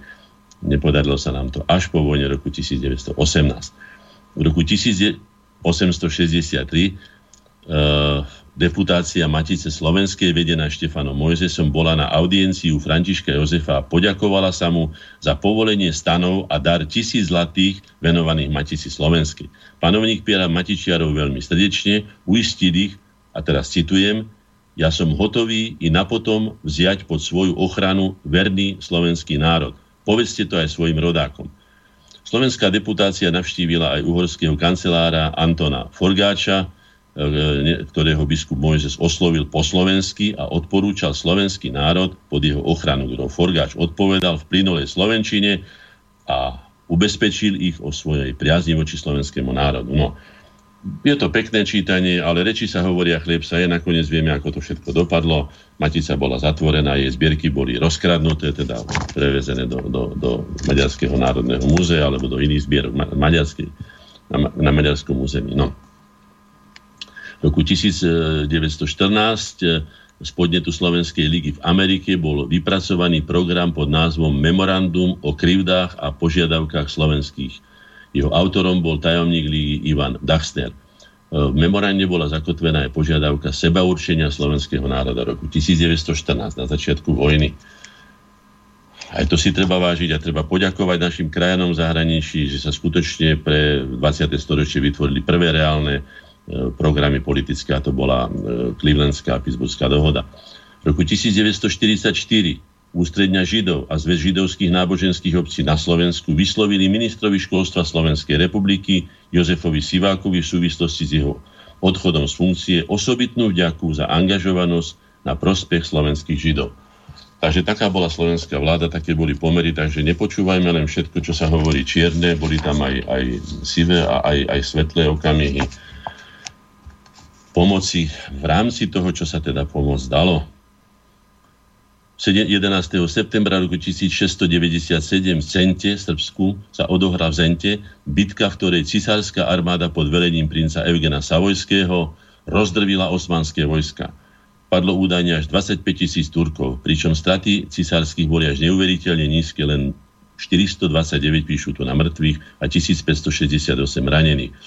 Sultán Mustafa II bol prinútený rokovať s mierom, teda o miery a ukončiť konflikt s Habsburgovcami, ktorý trval od roku, tisi, od roku 1863. Tam je to slávne dátum, hneď k nemu o chvíľku prídeme. V roku 1741 na Uhorskom steme v Bratislave predniesla Mária Terézia, známe to, no, niekto bude pamätať, lebo nie, že prišla s dieťaťom náručí, hej, a došla prosíkať, prosíkať a vydierať, ako sa hovorí, citovo, na čo jej skočili teda uhorskí, uhorskí poslanci, a prisahali vtedy na, na život a krv. Známe to, prisaháme. V priebehu niekoľkých týždňov bolo v Uhorsku zverbovaných okolo 20 tisíc nováčikov, e, ktorí skutočne sa zaslúžili o to, že sa podarilo vyhnať bavorsko-francúzske vojska Čiech. No. To sú také veci, že keď sa teda manipuluje s vedomím ľudí a to citové vydieranie je v politike veľmi účinné. Najmä keď sa to dá urobiť aj s tými, ktorí, aj o tom budeme hovoriť neskôr, dúfam, že sa tomu dostávame, lebo tieto dejiny sú prebohaté. 11. No, ja vám do toho trošku skočím, pán Hornáček, lebo pomaly už aj konec relácie bude. no. 11. septembra 1991 ste ma zastavili presne tam, kde je napísané.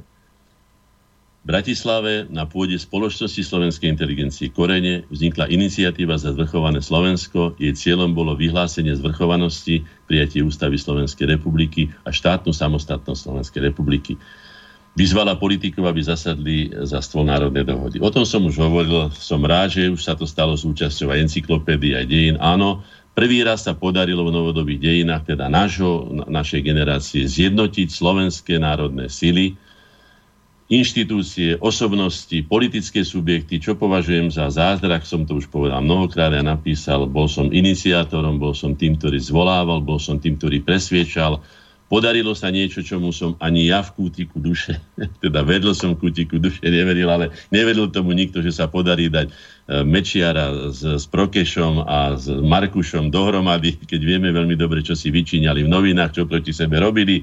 Tu na tejto pôde, tu, kde teraz sedím, sa to podarilo. Dali sme program našej generácii, program pre voľby roku 1992, ktoré boli najdôležitejšími voľbami v modernej slovenskej histórii, kde sa vlastne rozhodlo o tom, že ich nasledovala E, vyhlásenie zvrchovanosti Slovenskej republiky, Ústava Slovenskej republiky a 1.1.93. Takže to sme my. No čo teraz? Mám to nechať už tak a nebudem hovoriť, je to veľmi zložité, no je tu, je tu nesmierne veľa vecí. Čo už teraz urobíme? Máme toho málo, máme dôležitú tému. No však práve, a máme 22 hodín za chvíľu. Že môj. Tak aby to zase, viete, nebolo kontraproduktívne, lebo zase keď je toho veľa, tak to je aj náklad pre poslucháčov zase obrovský. Aha tak prípadne možno ešte, ak tam máte niečo také, no, čo považujete za veľmi dôležité povedať no, ešte. Áno, je tu veľmi dôležité. Napríklad 16. septembra 1848 vo Viedni v hostinci Ušperlu na tajnom zhromaždení, ináč bol som tam osobne, je to hamba, máme tam e, napísanú v Nemčine tabulu o vzniku Slovenskej národnej rady roku 1848 a potom aj v Slovenčine, ale najprv teda v Nemčine. Je to hanebné, je to len tabulka, tam, tam sa vlastne odohrávali novodobé slovenské dejiny. No nebudem sa k tomu viacej vyjadrovať, ale treba povedať, hej, že tam vznikla teda Slovenská národná rada v hostinci Ušperlu na tajnom zhromaždení. Okolo 500 ľudí, neviem ako sa tam teda dostali, ale teda bolo to zrejme tak ako u mňa na koreňoch, keby ste prišli semka, by ste povedali, ako sa sem mohlo zmestiť 50 aj 60 ľudí, keď to má len 6x6 metrov. A zmestilo sa. Takže zrejme takto bolo aj v hostinci Ušperlu. Mám tu na tú pečať Slovenskej národnej rady Slovenská národnia, Rada 1848, ktorej originál vlastnia naše združenia. Sme na to hrdí a patrí k našemu relikviáru. Ďalej nebudem hovoriť, lebo som hovoril, no tu je chaos, mám tu napísané. Hej, v roku 44 na moste cez Hron v časti Hajniky sliači zavraždili demoralizovaní partizáni 11 ľudí, keď ich predtým neludsky mučili. Udalosť odsudili aj e, povstalecká Slovenská národná rada. Zase tu mám poznámku chaos. Keď sa odohrá chaos a keď sa spustia tie najnižšie ľudské púdy, potom sa aj z ľudí stanú skutočne zvieratá. Vyhýbajme sa chaosu. 300 ehm, sovietský do, e, slovenský dobrovoľnícky zbor, ktorý sa skladal z Čechov, viedenských Nemcov a 50 Slovákov sa priblížil k moravsko-slovenským hraniciam 18. septembra. Ale už behom prvého dňa narastol nakoniec až na 3000 ľudí, to znamená, že možno hovoriť oprávnene o slovenskom povstaní, pretože tam bolo prevažná časť Slovákov, keď bolo 3000 ľudí. Takže to znamená, že to boli väčšinou Slováci. O Lajošovi Košutovi sme už hovorili. Uh, 19. september treba pripomenúť, nemožno ho obísť. Na niekoľko e, tisícovom zhromaždení na Mijave predstaviteľa Slovenskej národnej rady vyhlásili povstanie.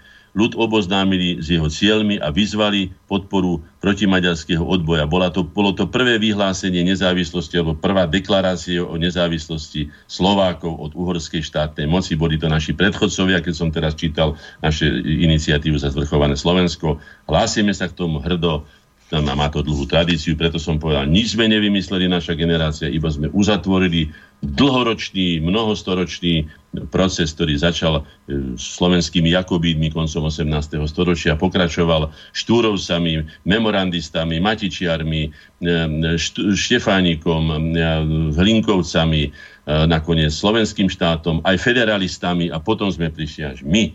Takže ja to považujem za... Ďakujem teda osudu, že som sa mohol toho zúčastniť, ale nerobím si nejaké veľké zásluhy ani naša generácia. Uzatvorili sme proces, ktorý dozrieval, ako sa povie, stáročia. Čo tu mám? Ešte raz sú tu korene. Aha. Vznikol v Dolnom Kubíne roku 1837 samozdelávací spolok oravských učiteľov a ja som si tu pripísal na to, že aj dnes by bolo treba, aby také korene, ako vtedy boli samozdelávacie skoky, vznikali, už som to povedal, v každej obci, v každej dedine. No a posledná strana, už tu vám to nemôžem vynechať. V Kostolišti sa narodil môj starší a významný kolega Martin Benka, maliar, grafik ilustrátor, skutočne národný umelec, hej, v Kiripolci, v Kostolišti, bol som na jeho osobnom rodisku, ale zistil som aj to, že nebol rodák e, záhorák, ale jeho rod, rod pochádzal z Liptova, odkiaľ ho nejaký šlachtic ako tesárov zobral dolu na dolnú zem, teda na, na záhorie a tam už potom sa rodili Benkovci ako záhoráci, takže pôvodom boli oni, oni, oni e, teda e, Liptáci. No a posledné, 21. čiže dnes roku 1956 sa v Bratislave narodil Jergu Šverko, prozaik, publicista a kultúrny organizátor e, v zápase o slovenskú zvrchovanosť a štátnosť, bol zakladajúcim členom aj Koreňov, aj Spolku za pravdivý obraz Slovenska. Zomrel mladý, bol členom Koreňov a nehu je zem Slovenská ľahká. Bolo ho škoda, bol to veľmi nadaný človek, ktorých by sme mohli mať aj viacej. Nech sa páči, to je všetko, čo som mal na srdci. No, dobre, tak pozerám na čas máme, ak by sme dodržali štandardný čas, tak máme do konca relácie pol hodinu. Bože. No, takže asi do budúcna treba myslieť aj na to, že niekedy je možno menej viac, ale ja rozumiem zase tomu pre zmenu, že tá história je bohatá, ale treba zvážiť zase na druhej strane aj to, čo všetko sú naraz poslucháči schopní zniesť ako veľkú kládu informácií. Dobre, spravíme, spravíme si teraz naozaj už hudobnú prestávočku a keďže ste v tom keďže ste v tom kalendáriu okrem iného spomenuli aj, aj, aj Jugosláviu a Slovanov a tak, tak som si uvedomil vlastne, že už v tejto relácii sme hrali kadejaké pesničky Slovenska, ale patrilo by sa aj niečo také z iného kúta. A keďže tu máme takýto hrdinský národ srbský, tak si dáme takú jednu peknú, ale naozaj pesničku, lebo ten môj úvod, keď som spomínal, že niečo, čo sa podobalo na hudbu, tak toto je naozaj hudba, alebo pieseň, srbská hymna v takomto peknom prevedení. Bože, pravde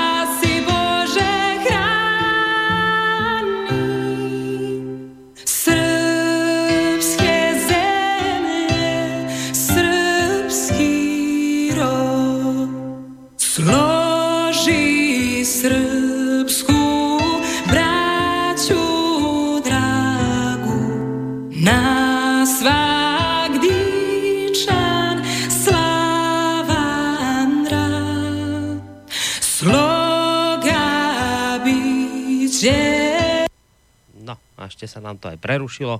Nevadí. Nevadí, dohráme si to niekedy na budúce. V každom prípade počúvate reláciu slovenskej korene. Dnes by to malo byť hlavne teda o chaose, ktorý tu dnes e, zažívame. Videl som, že počas e, toho kalendária, ako to čítal pán a, a, a vlastne rozprával pán Hornáček, tak ste sa mnohí snažili dotelefonovať e, iste chápete, že keď, eh, keď vlastne ide kalendárium, tak ťažko to prerušovať telefonátmi. A keďže sme zatiaľ ešte tému vlastne ani neotvorili, tak vás poprosím, počkajte chvíľku ešte s tými telefonátmi. Prípadne maily môžete samozrejme písať už teraz. Vidím, že aj nejaký odlaca prišiel, že sa tým týkal ešte tých historických tém. Ja sa k tomu mailu samozrejme dostanem, ale myslím, že už by sa patrilo trošku aj tú tému dnešného večera otvoriť aspoň. A keď to hovorím, tak hneď teraz niekto telefonuje, tak fakt ešte počkajte s tými telefonátmi. Ja vám dám priestor samozrejme sa vyjadriť, ale nech, nech teraz aspoň na chvíľu tú tému teda aspoň otvoríme. Takže, pán Hornáček, dnes ste zvolili tú tému chaosu. Áno. Ako, ako niečoho, čo... Ale som spôsobil určitý chaos tým, že som skutočne prečítal, aj to nie všetko, ale teda už aj trošku nám vznikol nám chaos. Takže použme sa aj na sebe, na svojich chybách. Dobre. No, čiže, ale zase výhoda je tá, že my vysielame vlastne teraz v čase, kedy je to možné natiahnuť. V konečnom dôsledku na ten chaos doplatíte najviac. Vy, že budete zase utekať na električku. Viete? Takže, takže si to nakoniec budete musieť, ako sa hovorí po slovensky, vyžrať hlavne vy. No, uh, takže poďme na to, poďme na ten chaos, ako, ktorý ste nazvali ako stratégiou určitou, Áno. ktoré, že, že ten chaos to nie je niečo také, že to nám tu tak nejak vzniklo a my nevieme, čo s ním, ale že pozor, že to môže byť náhodou aj tak, že a vyzerá to, že to tak je, že ten chaos to je stratégia, že to je niečo, čo je zámerne takto robené, čiže čiže týmto to ukončím, že v tom chaose je istý poriadok, minimálne v tom zmysle, že sa ide podľa nejakých, podľa nejakých predpisov, ako ten no, chaos má no, vyzerať. Áno, to no. druhý, áno. Tak. No a poďme teda o začiatku. Pokiaľ vieme, tak chaos považovali Gréci za začiatok nášho sveta. Chaos ako samovolný, neovládateľný stav totálnej deštrukcie dovtedy existujúceho stavu. Ale treba si tiež povedať, že niečo, je to niečo ako explózia, ako výbuch. To by som tak prirovnal, ako si oni ten veľký trest sa tomu teraz hovorí. Hej? Chaos však, hoci bol na začiatku, nebol začiatkom, to si treba uvedomiť. Skutočným začiatkom novej skutočnosti, nových vzťahov, novej konštrukcie, nového sveta bola tvorivá energia. Teraz sme v štádiu, aspoň mne to tak pripadá, keď sa niečo rúsa, keď sa niečo ničia, keď, keď tá civilizácia, ktorá dlhé roky fungovala tak, ako fungovala, sa rozsýpa, sa drobí, je napádaná znútra, ľahostajnosťou je napádaná zvonka, samozrejme súpy sa zlietajú a tak ďalej. Aby sa tvorivosť mohla po tej deštrukcii minulého uplatiť, musela čakať, až sa deštruktívna energia vyčerpa. My teraz v takom hybridnom stave, je to veľmi zložité sa zorientovať v tejto situácii, je to mnohonásobný chaos, ktorý prežívame. Je to aj riadený chaos niekým, kto má záujem, aby ten chaos prebehol, aby to bolo zničené. Nemusím hovoriť do všetko okolo nás, na to čakajú, aby sa to zosypalo, aby sme boli aj potrestaní za kadečo, tu boli všelijaké spory aj medzi Afrikou, Áziou, nami a neviem čím všetky medzi nami vzájomne, medzi Amerikou a Európou a neviem, sú tu všelijaké záujmy, do toho vstupujú.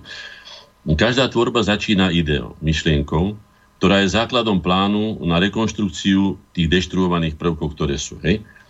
Takže povedzme si asi také základné veci. Chaos teda môže byť na začiatku na nášho niečoho nového, alebo niekoho iného nového, podľa toho, kto sa toho ujme iniciatívy, ale sám o sebe nie je začiatkom.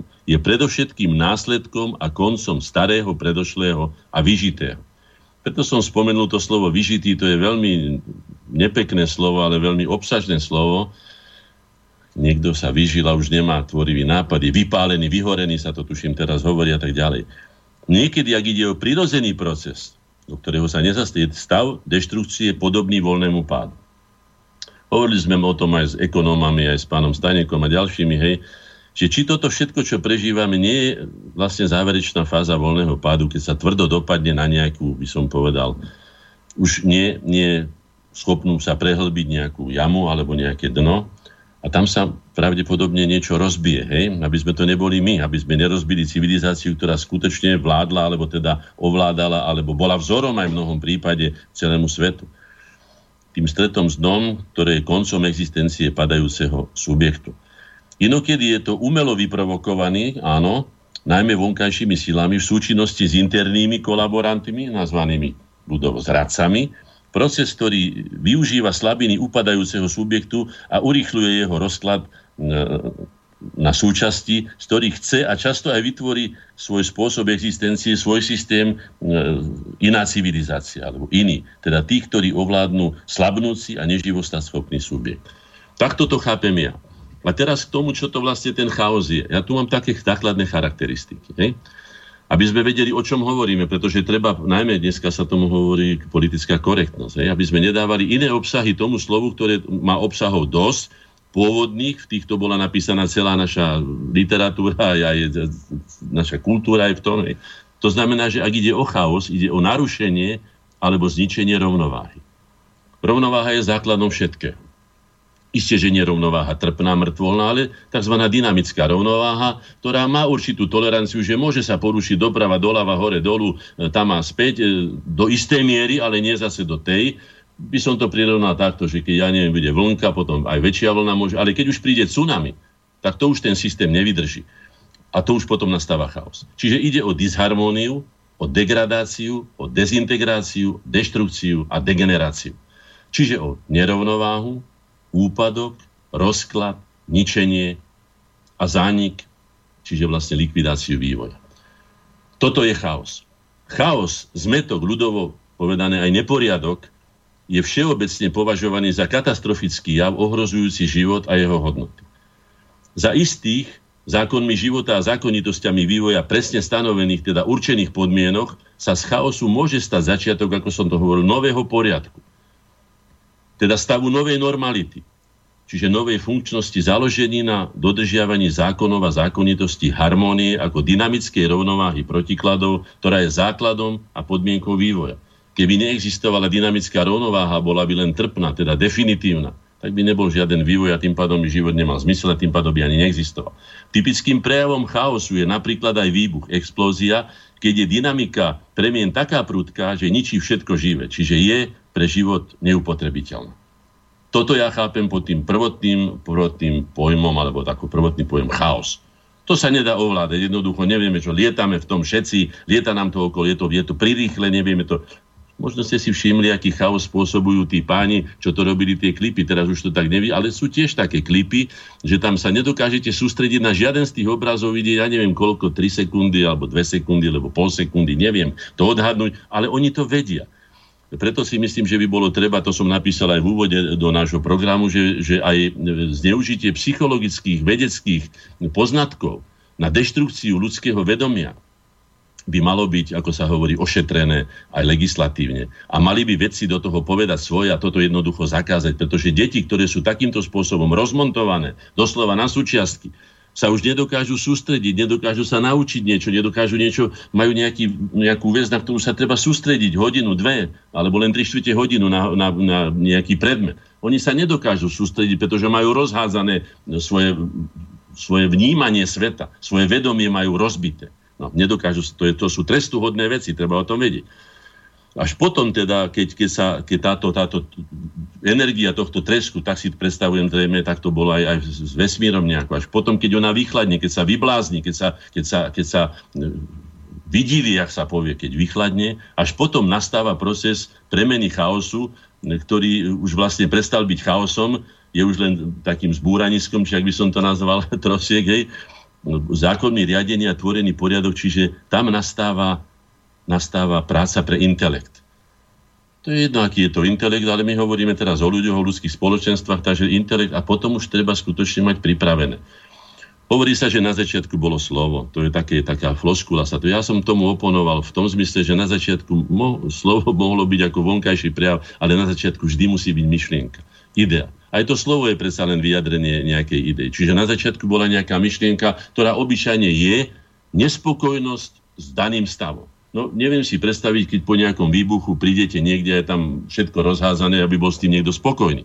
Normálny, hovorím o normálnych ľuďoch teraz. Samozrejme, aj to si treba uvedomiť, že dneska sme z veľkej časti, najmä v médiách, ovládaní ľuďmi, ktorí s normalitou nemajú nič spoločné ktorí sú tak uletení ľudovo povedané, že by ani nemali podľa môjho názoru vysielať v rozhlase, lebo v televízii, pretože to, čo púšťajú na ľudí, aj spôsob, akým to púšťajú, ako som už povedal, deštruje ľudskú psychiku a je to podľa môjho názoru trestuhodné. Malo by to byť chránené zákonom.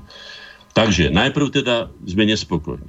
Potom musí zapracovať ten intelekt už možno, že aj zvieratá, aj, aj, aj, aj rastliny majú určitý intelekt, lebo vidíme, že sa fantastickým spôsobom prispôsobujú danej situácii a riešia ju na svoj prospekt.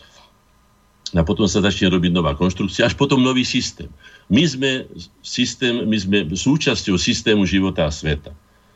Organickou súčasťou, pretože je to organický systém, život ako taký. No a teda, čo s tým, hej? Kto a kedy a na čo vytvára chaos, sa môžeme tiež spýtať. No, aj vy ste čas povedali, hej, nie je to teda podľa môjho názoru veľmi prejav priateľstva a tvorivej spolupráce. To teda nie. Chaos vytvára zásadne nepriateľ svojmu súperovi.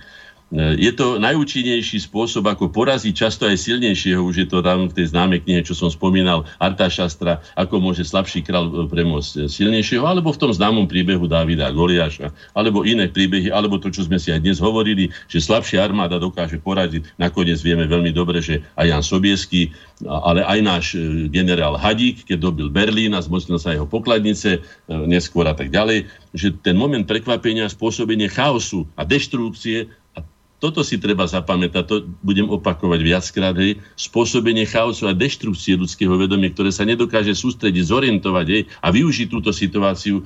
Toto je presne to, čo s nami robia cez média, tí mediálni mágovia, to nazvime majiteľi, a ja neviem, ako všelijak by som ich nazval, mnohom prípade, ako som už povedala, zločinci proti ľudskosti, pretože zneužívajú, vovádzajú nás do omilu celé spoločenstva, spôsobia obrovské škody a budem tu citovať, ako som to citoval, ale to si, by sme si to mali zapamätať podľa môjho názoru. Už som to raz citoval pána Sereša, ten víťaz jeho necenzurovaného. Ja, ja si dovolím to opäť prečítať. Hej. Manipulátori, experimentovanie s ľudskou prírodzenosťou, chaos ako stratégia. Sereš hovorí, Mám to tu pred sebou. Hej. Musím povedať, že subverzia, podrývanie, rozvracanie znútra, čiže spôsobovanie chaosu, je veľká zábava. Najväčším umením boja je vôbec nebojovať, ale subverzovať, čiže rozvracať, podvracať, chaotizovať všetko hodnotné, všetko, čo má cenu v nepriateľskej zemi. Zničiť morálne hodnoty, náboženstvo, úctu k autoritám, predstaviteľom kultúrnej tradície, všetko. Tri bodky. Postaviť bielých proti čiernym, starých proti mladým, názor proti názoru, presvedčenie proti presvedčeniu bohatých proti chudobným, všetko sa rozdeľuje ľudí a ničí morálne hodnoty národa, to je správne. Potom je taká zem moja.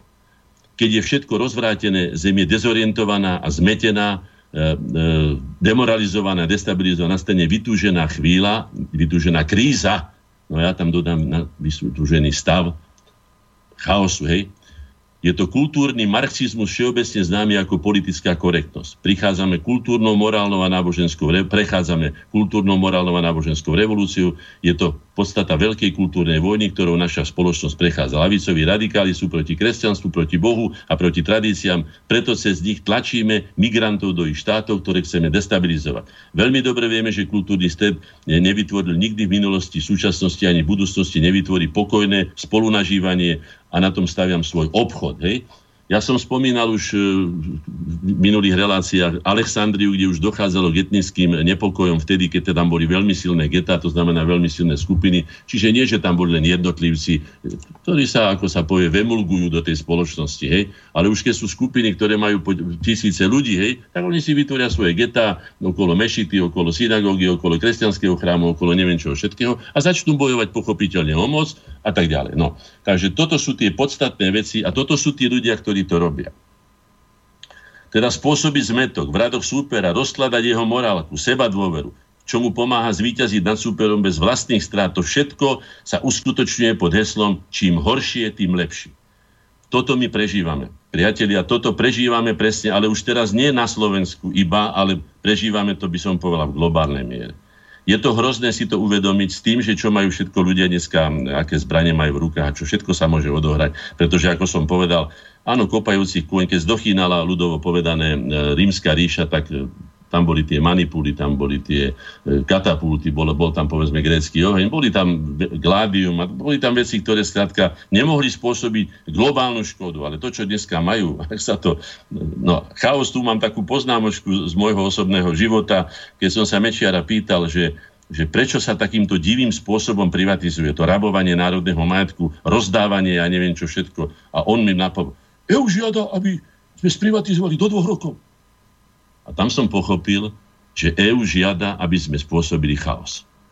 Chce, aby, chce vytvoriť chaos. Preto už nemám ja dobré, dobré mienky o Európskej únii. Už to bolo viackrát povedané, dokázala to Európska únia. Aj ten jej opitý predák, čo to tam majú, ten Juncker a tak ďalej. A iné, iné úbohosti, ktorých sa dopúšťa. Ale toto bolo tiež jeden z dôkazov, na ktorých som sa ja osobne vo vlastnom živote presvedčil, že bolo treba. Lebo vieme, že ak sa dvaja súrodenci nepovadia, celý život, tak obyčajne sa povedia na dedictve, teda znamená, že na hmotných akýchsi statkov, odkazoch a tak ďalej. A to presne oni vedeli, preto to jablko sváru, preto pokazili túto pre mňa najnádhernejšiu dobu, ktorú Slováci v dejinách prežívajú. Teraz, keď sme sa sami slobodne rozhodli, že chceme žiť slobodný vlastný život, svojský, podľa vlastného, vlastných predstav a tak ďalej, Pokazilo to všetko, toto jablko sváru, ktoré hodili medzi nás tí, ktorí toto všetko naplánovali dávno predtým a nielen u nás, ale v celom soctábore, spolu s kolaborantmi, ktorí sa na to dali najmä v Moskve samozrejme, ale potom aj náležite vieme, že my sme boli poslední.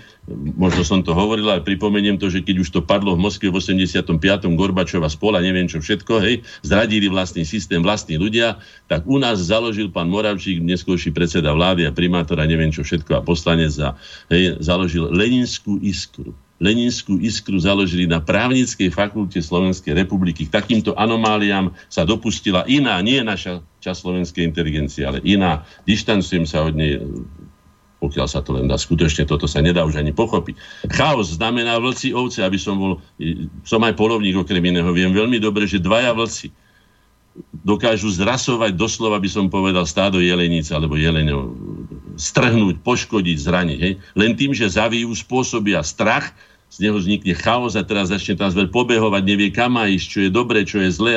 Toto presne sa deje s nami. Takto na nás žiaria médiá a, a takýmto spôsobom literatúra. Ja vám môžem povedať, že ja som človek, ktorý obdivuje literatúru, mám obrovskú knižnicu, načítal som toho, koľko som vládal, ale môžem vám povedať, že dneska je jedna ku sto, možno až jedna ku tisíc, kým vidí jedna kniha, ktorá je hodná čítať a neškodí ľuďom oproti tomu, čo za humus, ale čože humus? Humus je užitočný, čo za, čo za, čo za stok, alebo ako by som, čo za odpad sa valí na ľudí, najmä mladých ľudí, ktorí čítajú z kníh, ktoré pôsobia, ako by som povedal, poslovia kultúry a je to celkom naopak. Aj oni spôsobujú chaos, pretože už potom tí ľudia nevedia. Je to predovšetkým hodnotový chaos, hodnotový realizmus, že už nevie, relativizmus, že čo je dobré, čo je zlé, čo je horšie, čo je lepšie a tak ďalej. Na to treba životnú skúsenosť, ľudí na to prídu. Aj tí ľudia, ktorí sú pomilení, ale obyčajne už býva neskoro, býva už po živote a tak ďalej.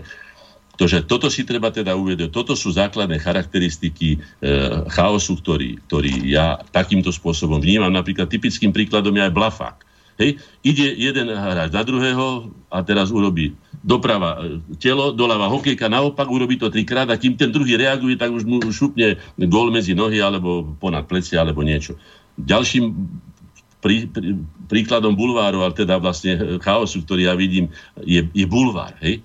Odputanie pozornosti od podstaty dejov. Je tam záver, kto s kým bol, koľko razy, čo má henten, čo ukradli, tento, také somarinky, hlúposti, hej, ale v podstate tá podstata uniká. Tí ľudia už nemajú kapacitu, vzniká tzv. informačný smog, vzniká hmla, nevidíme jasne. A toto všetko je spôsobovanie chaosu a tí veľmajstri deštrukcie, tzv. revolucionári by som ich aj nazval, hej, ktorí dokážu rozleptať, rozložiť a zničiť aj mnohogeneračné kultúrne štruktúry držiace národy pohromady ako, ako prirodzené e, a prirodzenou cestou vznikajúce štruktúry a entity, hej, toto dokážu urobiť a o to im vlastne ide, pretože cieľom je zničenie národov a štátov ako jediného, čo im bráni v tej ich vysnívanej svetovláde, ktorú si ja už neviem pred toľkými, možno aj tisícročiami naplánovali a idú za tým hlava, nehlava, e, čo by, čo, čo, čo by sa stalo. No, tak takto ja vnímam No, mám tu na vás dve otázky k tejto téme od poslucháčov. Najskôr od Vladimíra.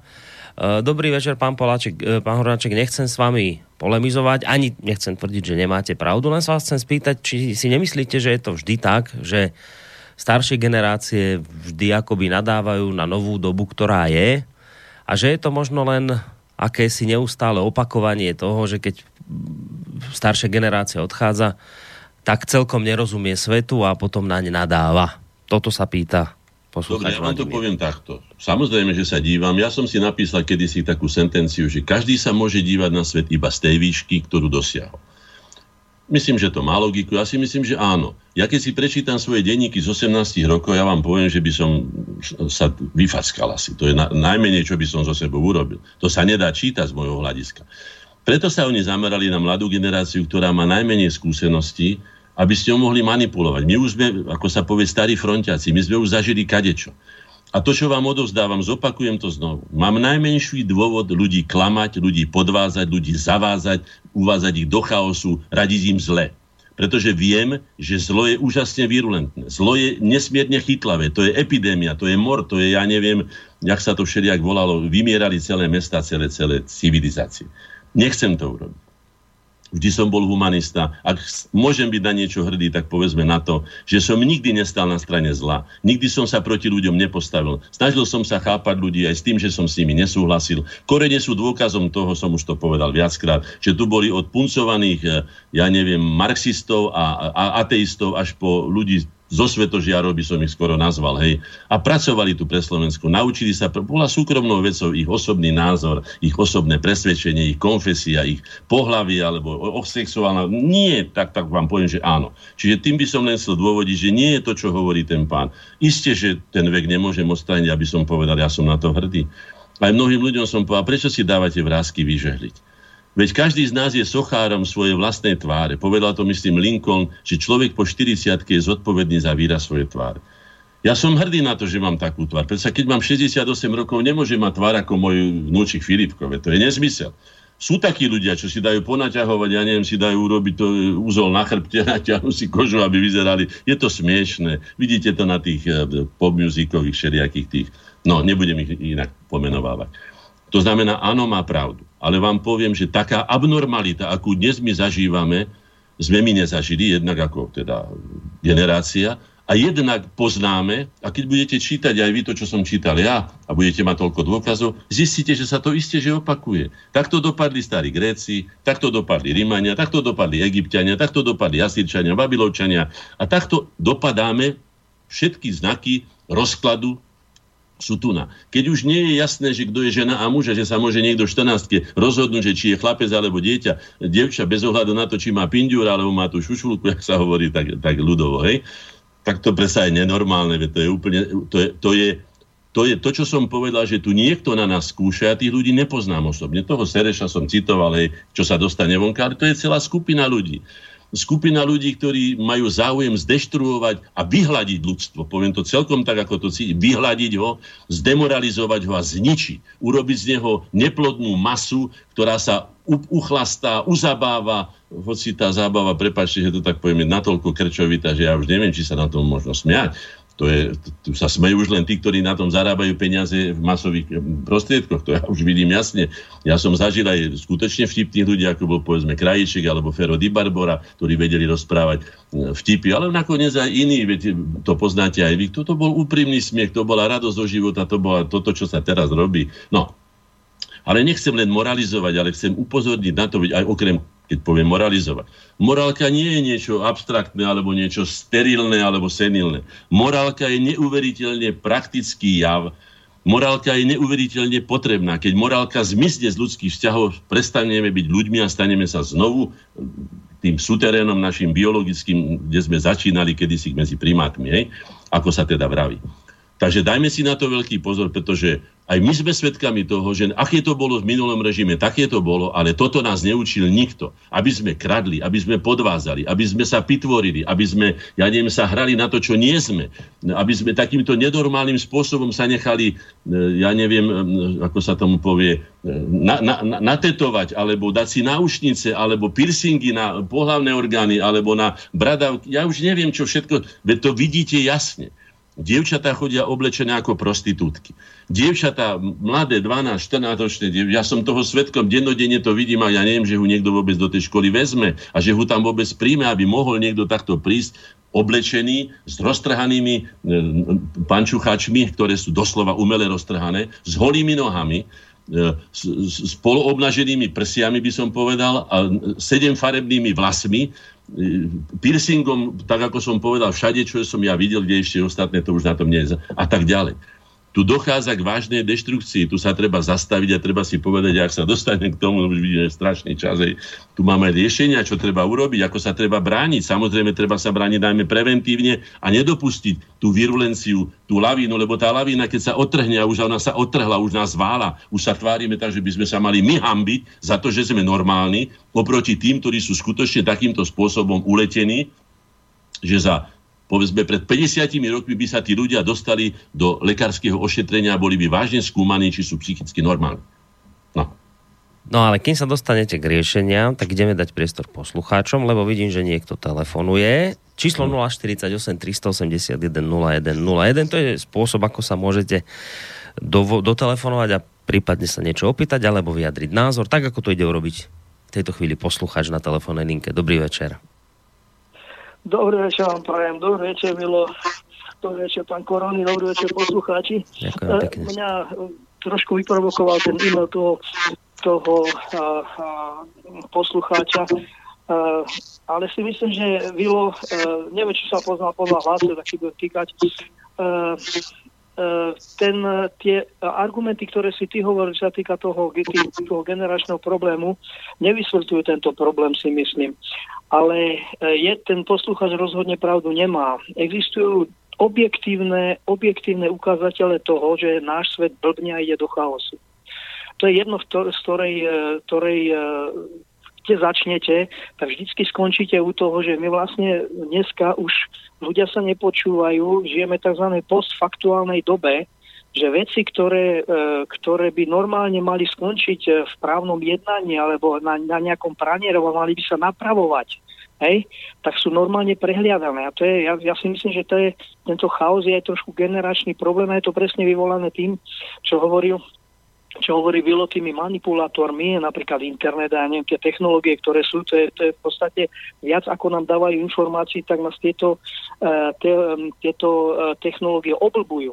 Čiže to nie je už, bohužiaľ, to nie je už ten tradičný generačný problém a ľudia by si to mali podľa mňa uvedomiť a e, ak nebudeme proti tomu aktívne bojovať, si myslím, tak e, ja, súčasťou toho chaosu a máme skúsenosti z histórie, najlepšou skúsenosťou je, je pád rímskej ríše, to vždycky tu, na, na tom chaose, tú, tú, tú, tú, tú predošlú civilizáciu prebali nejakí barbary.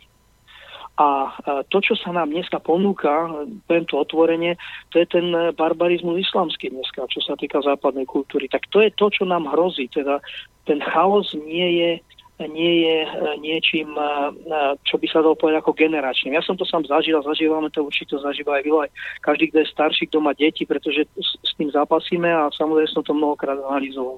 Ďalšiu poznámku som rád mal k tomu, k tomu slovu, čo, čo citoval, myslím, že to je Evangelium podľa Jána, na počiatku bolo slovo. To slovo to bola myšlienka.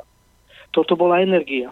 To je z Evanília podľa Jána, na počiatku bolo slovo, myslím, a slovo bolo Bohom a slovo bolo u Boha to, to sú také tri vety alebo jedna veta, jedno súvetie, ktoré sa nedá rozumieť, ale keď si človek premení to slovo na myšlienku, ideu, e, energiu, tak mu z toho krásne vysvitne Boh. To je veľmi pekne vyjadrený uh, idealistický svetonázor.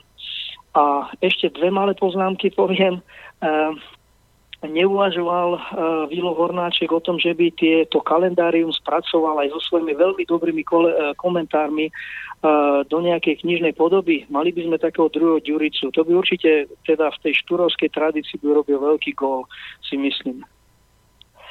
A ak, ak by som mohol ešte jednu, jednu taký, jeden taký stimulus, mnohé možnosť tých úvodníkov, keby si, e, ste si vy, pán Korony, zobral a dali ich troška na papier, tak by to bola tiež pekná zbierka komentárov alebo, alebo nejaká pekná knižka. Neviem. Uh, Môžem ešte, aby som mal ešte jednu otázku. Môžete, kľudne, keď voláte, tak však si zapamätá pán Hornáček, čo sa opýtate, tak dajte ešte jednu, keď ste sa dovolali. Ja si, mysl, ja si myslím, že sme už strašne ďaleko v tej manipulácii a dávam takú zámienku, aby ste mohli odporovať. Uh, ja si myslím, že tá manipulácia už prišla tak ďaleko, že už ten svet nemá silu sa, sa spamätať alebo sa, sa spriečiť tomu, tomu tomu chaosu, tomu, tomu procesu tej manipulácie. Aký máte na to názor a určite mi bylo bude odporovať. Prajem ešte pekný večer. Ďakujeme pekne, majte sa do počutia. No, pán Hornáček, tak najskôr tá otázka, že kalendárium, či by ste nejako knižne nechceli niečo s tým no, robiť? Poďme tieto veci tak, poďme na toto, čo máme, lebo skutočne ten čas mám pred sebou a už je to tak. Áno, samozrejme, že áno, keby som mal dve hlavy alebo štyri hlavy a osem rúk, ja to s radosťou všetko urobím, ale je to tak, ako to je. No. no. Mám tu na tie veci, ktoré sú napríklad jedno s tým spôsobom, keď moja mama sa vrátila z Kanady a povedala, že do, e, ja neviem, nejaké relácie vstúpi 6 alebo 7 krát reklama bez akýkoľvek upozornenia, neviem čo všetkého, tak som to považoval, že asi, ja neviem, či to je normálne, hej. Dneska sa to stalo. Ja sa spýtam, ako je možné, že pod zámienkou, e, ja neviem, nie že pod zámienkou, skrátka, že hoci kedy vám trhnú e, reklamy. Alebo chaos je, je aj pod zámienkou reforiem tzv. reforiem, ktoré ja nazývam deformy. Bolo neviem koľko ministrov školstva. Bol som teda žiakom minulého školstva, minulého režimu. Mimo to, že to školstvo malo e, ideologickú náplň nepriateľnú alebo zlú, alebo inú, ako, ako bolo treba, bolo dobre organizované. Vychádzali skutočne kvalitní, ktorí obstali v zahraničí a tak ďalej a tak ďalej. Dneska je absolútne deštruované všetko, je to pod záujmom, je to schaotizované pod záujmom reforiem, aj u nás sa hovorí, že transformácia. Ale tá transformácia na čo, z čoho a kam išla hore alebo išla dolu? Zase len spôsobovanie chaosu. Tam som povedal to, na čom trvám. Čím menej vám si dovolíte, aby vám zahraniční radcovia chodili radiť, tým budete múdrejší, pretože sa budete spoliehať na vlastné získané e, vedomosti a skúsenosti, ktoré máte. Oni sem prišli deštruovať, tu nikto neprišiel pomáhať. Veď boli by hlúpi, povedal to ten Friedman celkom jednoznačne. Povedal, že my budeme rušiť všetko. Povedal to Březinský. Nedovolíme Rusku, aby vstalo z, z, z kolie na nohy. Budeme mu otvárať problémy okolo a tak Povedali to jasne, všetko je povedané. Kocky sú dávno hodené, vieme. Treba si treba povedať, nebudem už ani teda pokračovať, budem sa snažiť, aby sme to nejako do tej, do tej hodiny dotiahli. Mám tu na napríklad plagát kde je žena s odrezanou hlavou chlapa, možno je u vás v Bystrici, neviem. Potom to, už sa to blíži. Uh, Moonchild uh, Senely, uh, D. Antwoord je tu napísané, neviem čo, 21.8. NTC Bratislava. Verejný plagát tuto pri Imke, tu na pri nás, hej, hodnotový chaos, žena s odrezanou hlavou muža, čiže skúšajú to na nás aj s tým, že už zvykneme si na to, že keď nájdeme, ako povedal to už aj, ktorý si starosta, myslím, že londýnsky, že terorizmus, musíme na to, si na to zvyknúť. Akože to je v poriadku. Ak nás dostanú do tejto polohy, tak nám už nutia všetko. Ak ľudia budú takto s odrezanými hlavami tu na leža, tak už nikto o nich ani nezakopne. Povie, však to je normálna súčasť života. Tuto mám slovenské mamičky pekný synov, máte to, čo ste spomínali. Hej. Mám tu na jedného takého, neviem, či to je chlap premalovaný na ženu, alebo žena na muža. E, Antisereš sa to volá, to je taký nejaký plagát. Hej. E, to znamená, že oni vytvárajú absurdnú situáciu. Viete o tom, že vyhrala tá nejaká speváčka, či spevák, už ani nikto nevie, čo to je spevák, lebo speváčka, tá fúzata, či fúzatý, tú súťaž Eurovízie vo Viedni je to asi 5 rokov, lebo koľko, hej? Možno si na to spomeniete, hej? To znamená, skúšajú to, ale v normálnej spoločnosti by to nemohli skúšať. Tí ľudia, čo tohoto sa dopúšťajú, by boli potrestaní za to, že z nás robia debilov a že to robia z tejto spoločnosti niečo, či môžu pohrdať. Napríklad aj tí muslimovia, ktorí toto zase nerobia. A môžu tí imámovia povedať, však vyhubme toto všetko, veď to sú, to sú blázni, veď to, to sú ľudia, to sú škodcovia, hej? No. Aj tu nám mám teda pre sebou tú inak peknú, teda veľmi peknú tú černošku, ktorá je to, slovenský mamičky pekné sérii máte, hej? Angličania, už som to povedal, povedali jasne, že multikulturalizmus je zdrojom terorizmu. Ehm, v Nemecku povedala jasne kancelárka, že stratégia, stratégia zavadzania multikulty sa v Nemecku, v Nemecku zlyhala, presne takto je to povedané. Hej? Skúšajú to na nás. Vidíte veľmi dobre, že sa skúšali urobiť chaos cez Zemana a, a voľby prezidentské v tomto, v Čech. Nevyšlo im to, hej? Skúšali to, skúšajú to na Orbánovi. Teraz to budú skúšať na nás. Začal to Kuciak, s Kuciakom začali, teraz budú pokračovať ďalej. Sú to ľudia, ktorí pravdepodobne, ja to už len dedukujem, neviem, či mám pravdu, alebo sa ktorí už nemajú kam utiecť. Už sú demaskovaní, už si ich poznáme pomaly aj ich mená, už vieme, o čo im ide, už je to všetko prezradené, už ich vlastní ľudia asi ukrkajú za to, čo im narobili, že zadlžili povedzme aj Spojené štáty dlhy, ktoré sú nesplatiteľné, že potrebujú vojdu za každú cenu, že ho provokujú všetkými možnými aj nemožnými spôsobmi byť novičok, alebo ja už neviem čo. Ak už toto dokáže niekto vstrebávať do seba ako niečo, čo by bolo hodné ministerskej predsedničky Veľkej Británie, tak už potom skutočne sa treba spýtať, či aj my sme normálni, že to vôbec trpíme a že vôbec toto pustíme do médií, alebo že o tom sa bavíme. To je predsa absurdné. Tam zlyháva všetko, nielen logika, ale aj normálne ľudské myslenie. Keď sa dostane takáto deštrukcia, ako som povedal, že ten prach sa poruší až tak ako u toho Clintona v Amerike, že je to normálne, no a čo? No tak čo budú robiť tí druhí prezidenti? No urobia si tam orgie, kedy chcú s kýmkoľvek a tak ďalej. A vo valnej pracovni, odkiaľ sa riadi povedzme väčšina alebo veľká časť sveta a nič sa nedieje, to je všetko v poriadku. Za chvíľku bude v poriadku aj incest a bude v poriadku aj pedofília a bude v poriadku. A toto je však to je tá salamová metóda, to všetci to poznáme. Hej? No. Povedali ste to jasne, tie slovenské mamičky, treba sa postaviť. Treba sa postaviť a podľa možnosti sa treba postaviť skupinovo, autority, e, politické subjekty, e, kultúrne subjekty, Matica Slovenska, ja neviem, kto všetko, doba samozrejme cirkvi, netreba mlčať. Netreba urážať to dievča, sa to nemôže. Viete, dochádza ešte aj k takému chaotizovaniu aj historického vedomia, že bol som nedávno na výstave 100 rokov na Bratislavskom hrade. 100 rokov e, vzniku Československej republiky to je manipulácia neuveriteľného. Ja som napísal článok, ktorý sa volá Máme byť hrdí, alebo sa máme hambiť.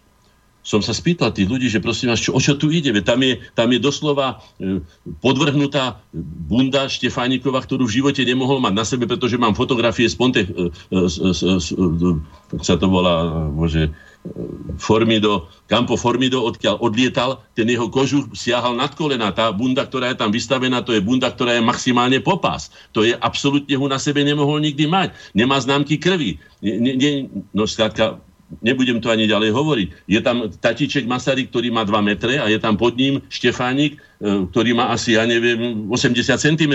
Soška absolútne podceňovanie Slovákov. To je chaotizovanie, zbavovanie sebavedomia Slovákov. A to je všetko pod hlavičkou, ako som to napísal, veď si uvedomte, že na tej pozvánke je spolúčasť aj Slovenského národného múzea, Ministerstva kultúry Slovenskej republiky, Slovenskej televízie, RTV, dvojbodka, to čo je? To si nevieme uvedomiť, že už sme dávno mali byť pred, na tomto pred Národnou radou Slovenskej republiky, pred, pred e, slovenskou televíziou a povedať im jasne, že to dvojbodku nech si dajú za klobúk a že tam patrí Esko, ako všade, kde je M, Maďarsko, Česko, Česko, P, Polsko a neviem čo všetko, Nemecko, Nemecko, Deutsch, hej? Ale toto nie. Už, už sme v takom stave, by som povedal, rozleptania, a neistoty, že už sa bojíme a sa hambíme povedať niečo, čo je normálne, lebo, lebo by sme mohli byť považovaní za nemoderní, za neindiánov, ako ja hovorím. Nie sme in, nie sme wow, nie sme ja neviem čo všetko. Toto všetko nám tu naliezli a tu je jasne vidieť, a to je to nebezpečné na nás ľuďoch, čo vidíme, na, ako sa dá spoločnosť rozleptať behom krátkej doby. Žijeme v novej skutočnosti fakticky 25 rokov, jednu generáciu povedzme, hej?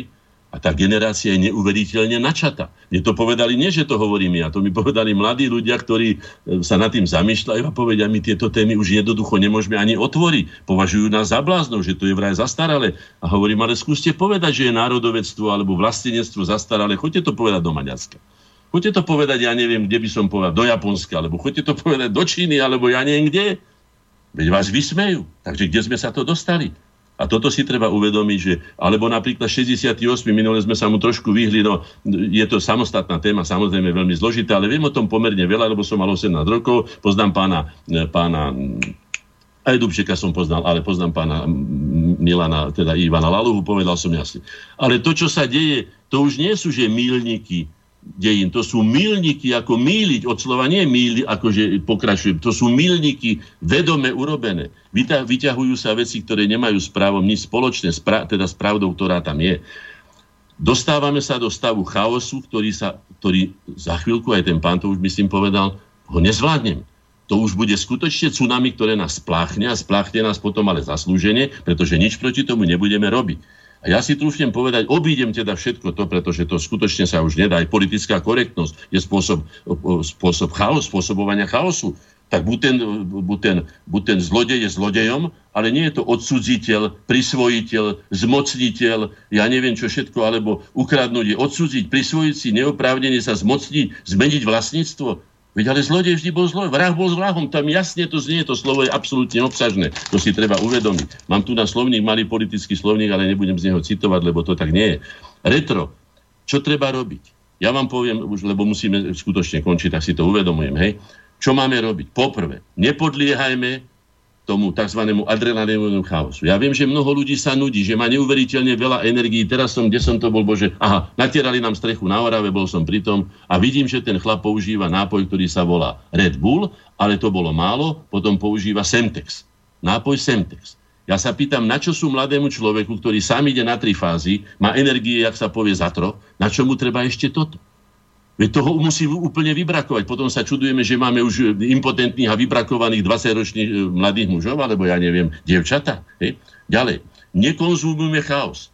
Neskočme im na to, nesledujme to, nečítajme to. Ja idem v električke a väčšina ľudí číta plus jeden deň, bulvár skrátka, alebo ja neviem, ak sa to všelijak volá. Do koho s kým, kedy, ako, čo, hrozy tam, urobila, zabila, tento. Na čo? Je to samozrejme odputávanie pozornosti. Odmietnime chaos. On sa vyčerpá, ako som povedal. On sa vyčerpá. Ale my musíme vydržať. My musíme toto obdobie, ktoré teraz udrelo, hej, vydržať a urobiť si svoj vlastný plán, čo chceme vlastne, aký život chceme prežiť. To znamená, že Urobme to tak, ako to urobil aj nakoniec Gandhi, keď si nevedel poradiť s veľkou veľmocou, tak prestali kupovať ich výrobky. Prestaňte kupovať tie noviny, prestaňte platiť tú televíziu, prestaňte, ja alebo ho sledovať, alebo a tak ďalej. Ja si sledujem už len, už len priedopisné seriály, ktoré aj tie sú niekedy neuveriteľne tendenčné, ale nebudem po. Musíme dosiahnuť z tohoto stavu chaosu, stavu stability, teda poriadok. To je, to je disharmonia, harmonia. Ja sa pýtam, po čom všetci túžime? Čo sa nám páči? Páči sa nám žena, ktorá má zlomenú nohu, vypichnuté oko, ja neviem, je celá počmáraná, pol hlavy má oholenej. Ak sa nám toto bude páčiť a toto si urobíme ako svoje kritérium estetiky, potom sme na to naleteli, sme skočili ako skočiť struh na červíka, alebo ja neviem na čo sú zakázané návady, to je jedno. Sme hlupáci, potom sa sami sebe nečudujme.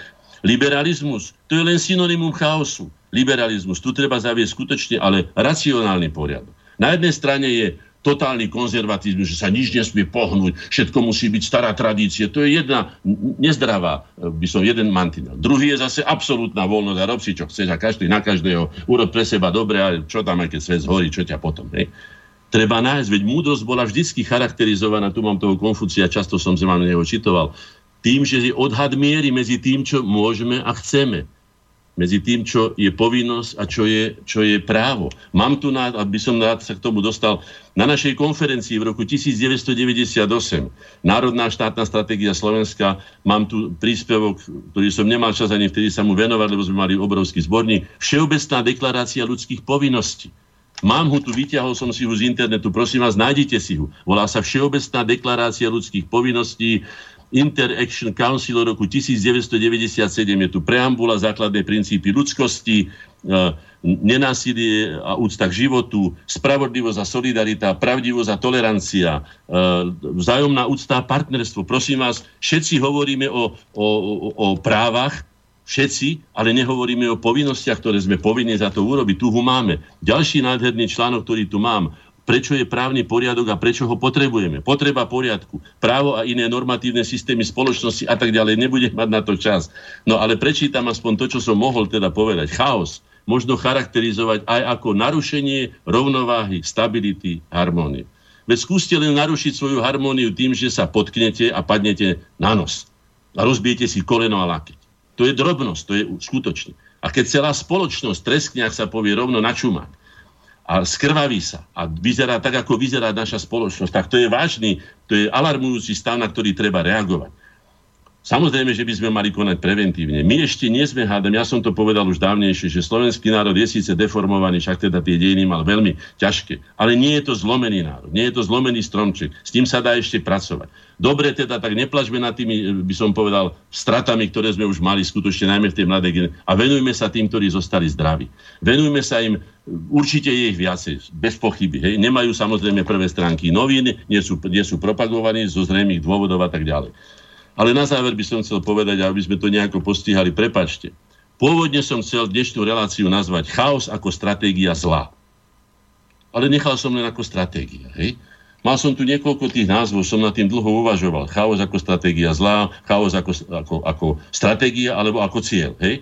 Výroba chaosu a smogu a tak ďalej a tak ďalej. Nakoniec som si povedal, dobre, nechám to len ako takto som sa rozhodol, že ponechám na poslucháčov, aby si každý slobodne podľa svojich vedomostí, preto aj podľa môjho veku, ja sa nemôžem ako 18-ročný vyjadrovať, prepáčte, to skutočne odo mňa žiadať. Nemôžete. Ale aj podľa svojho svedomia rozhodol, či je chaos užitočný alebo škodlivý. Či slúži dobru alebo zlu.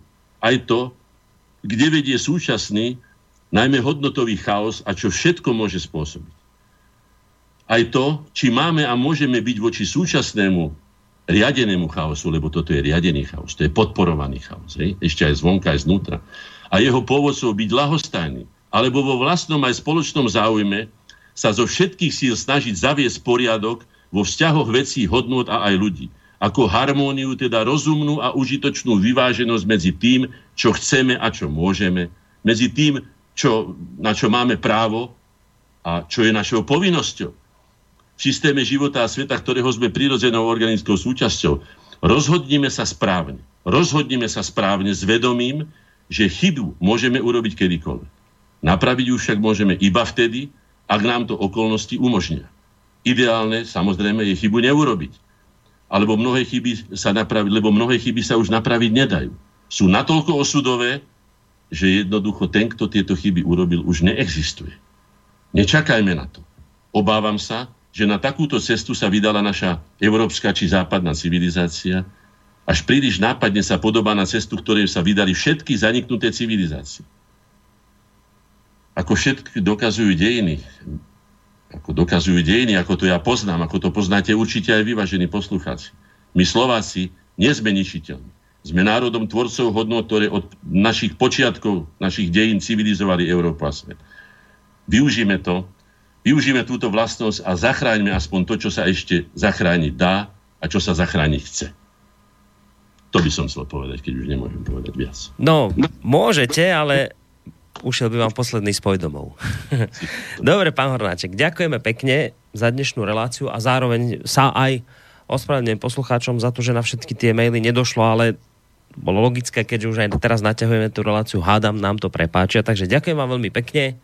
Môžete... Pán Koroni, prepáčte, že vstúpim ešte takto. Nechajme no. si tie veci, keď aj na budúci ja zodpoviem. Dobre. Zmeňme trošku štruktúru. Ja si skrátim to kalendáriu, lebo teraz to bolo prebohaté. Logicky, pretože obyčajne po lete u nás, keď sa málo robilo, nastúpi tá horúca jesen, takže preto to bolo bohaté. Hmm. Dobre, ja sa prispôsobím, mea culpa, uznávam, urobíme to tak.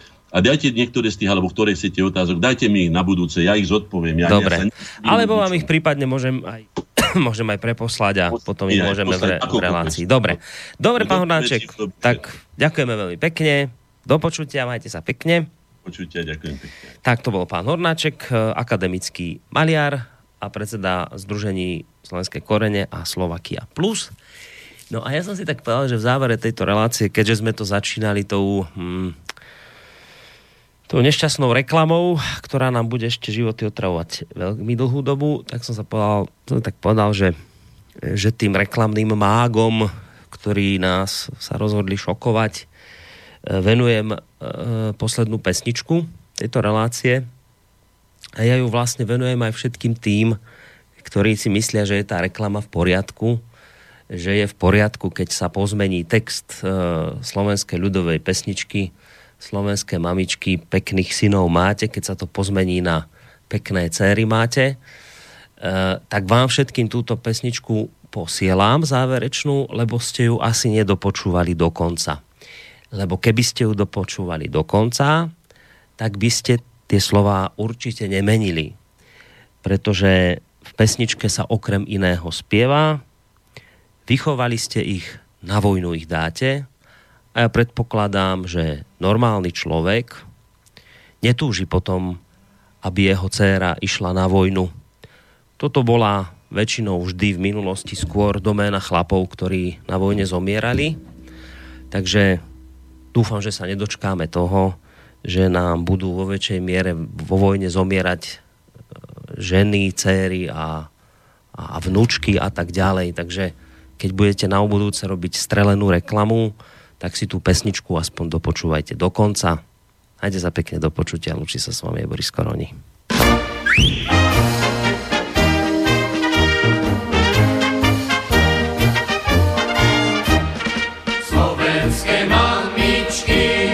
tej krvi červenej.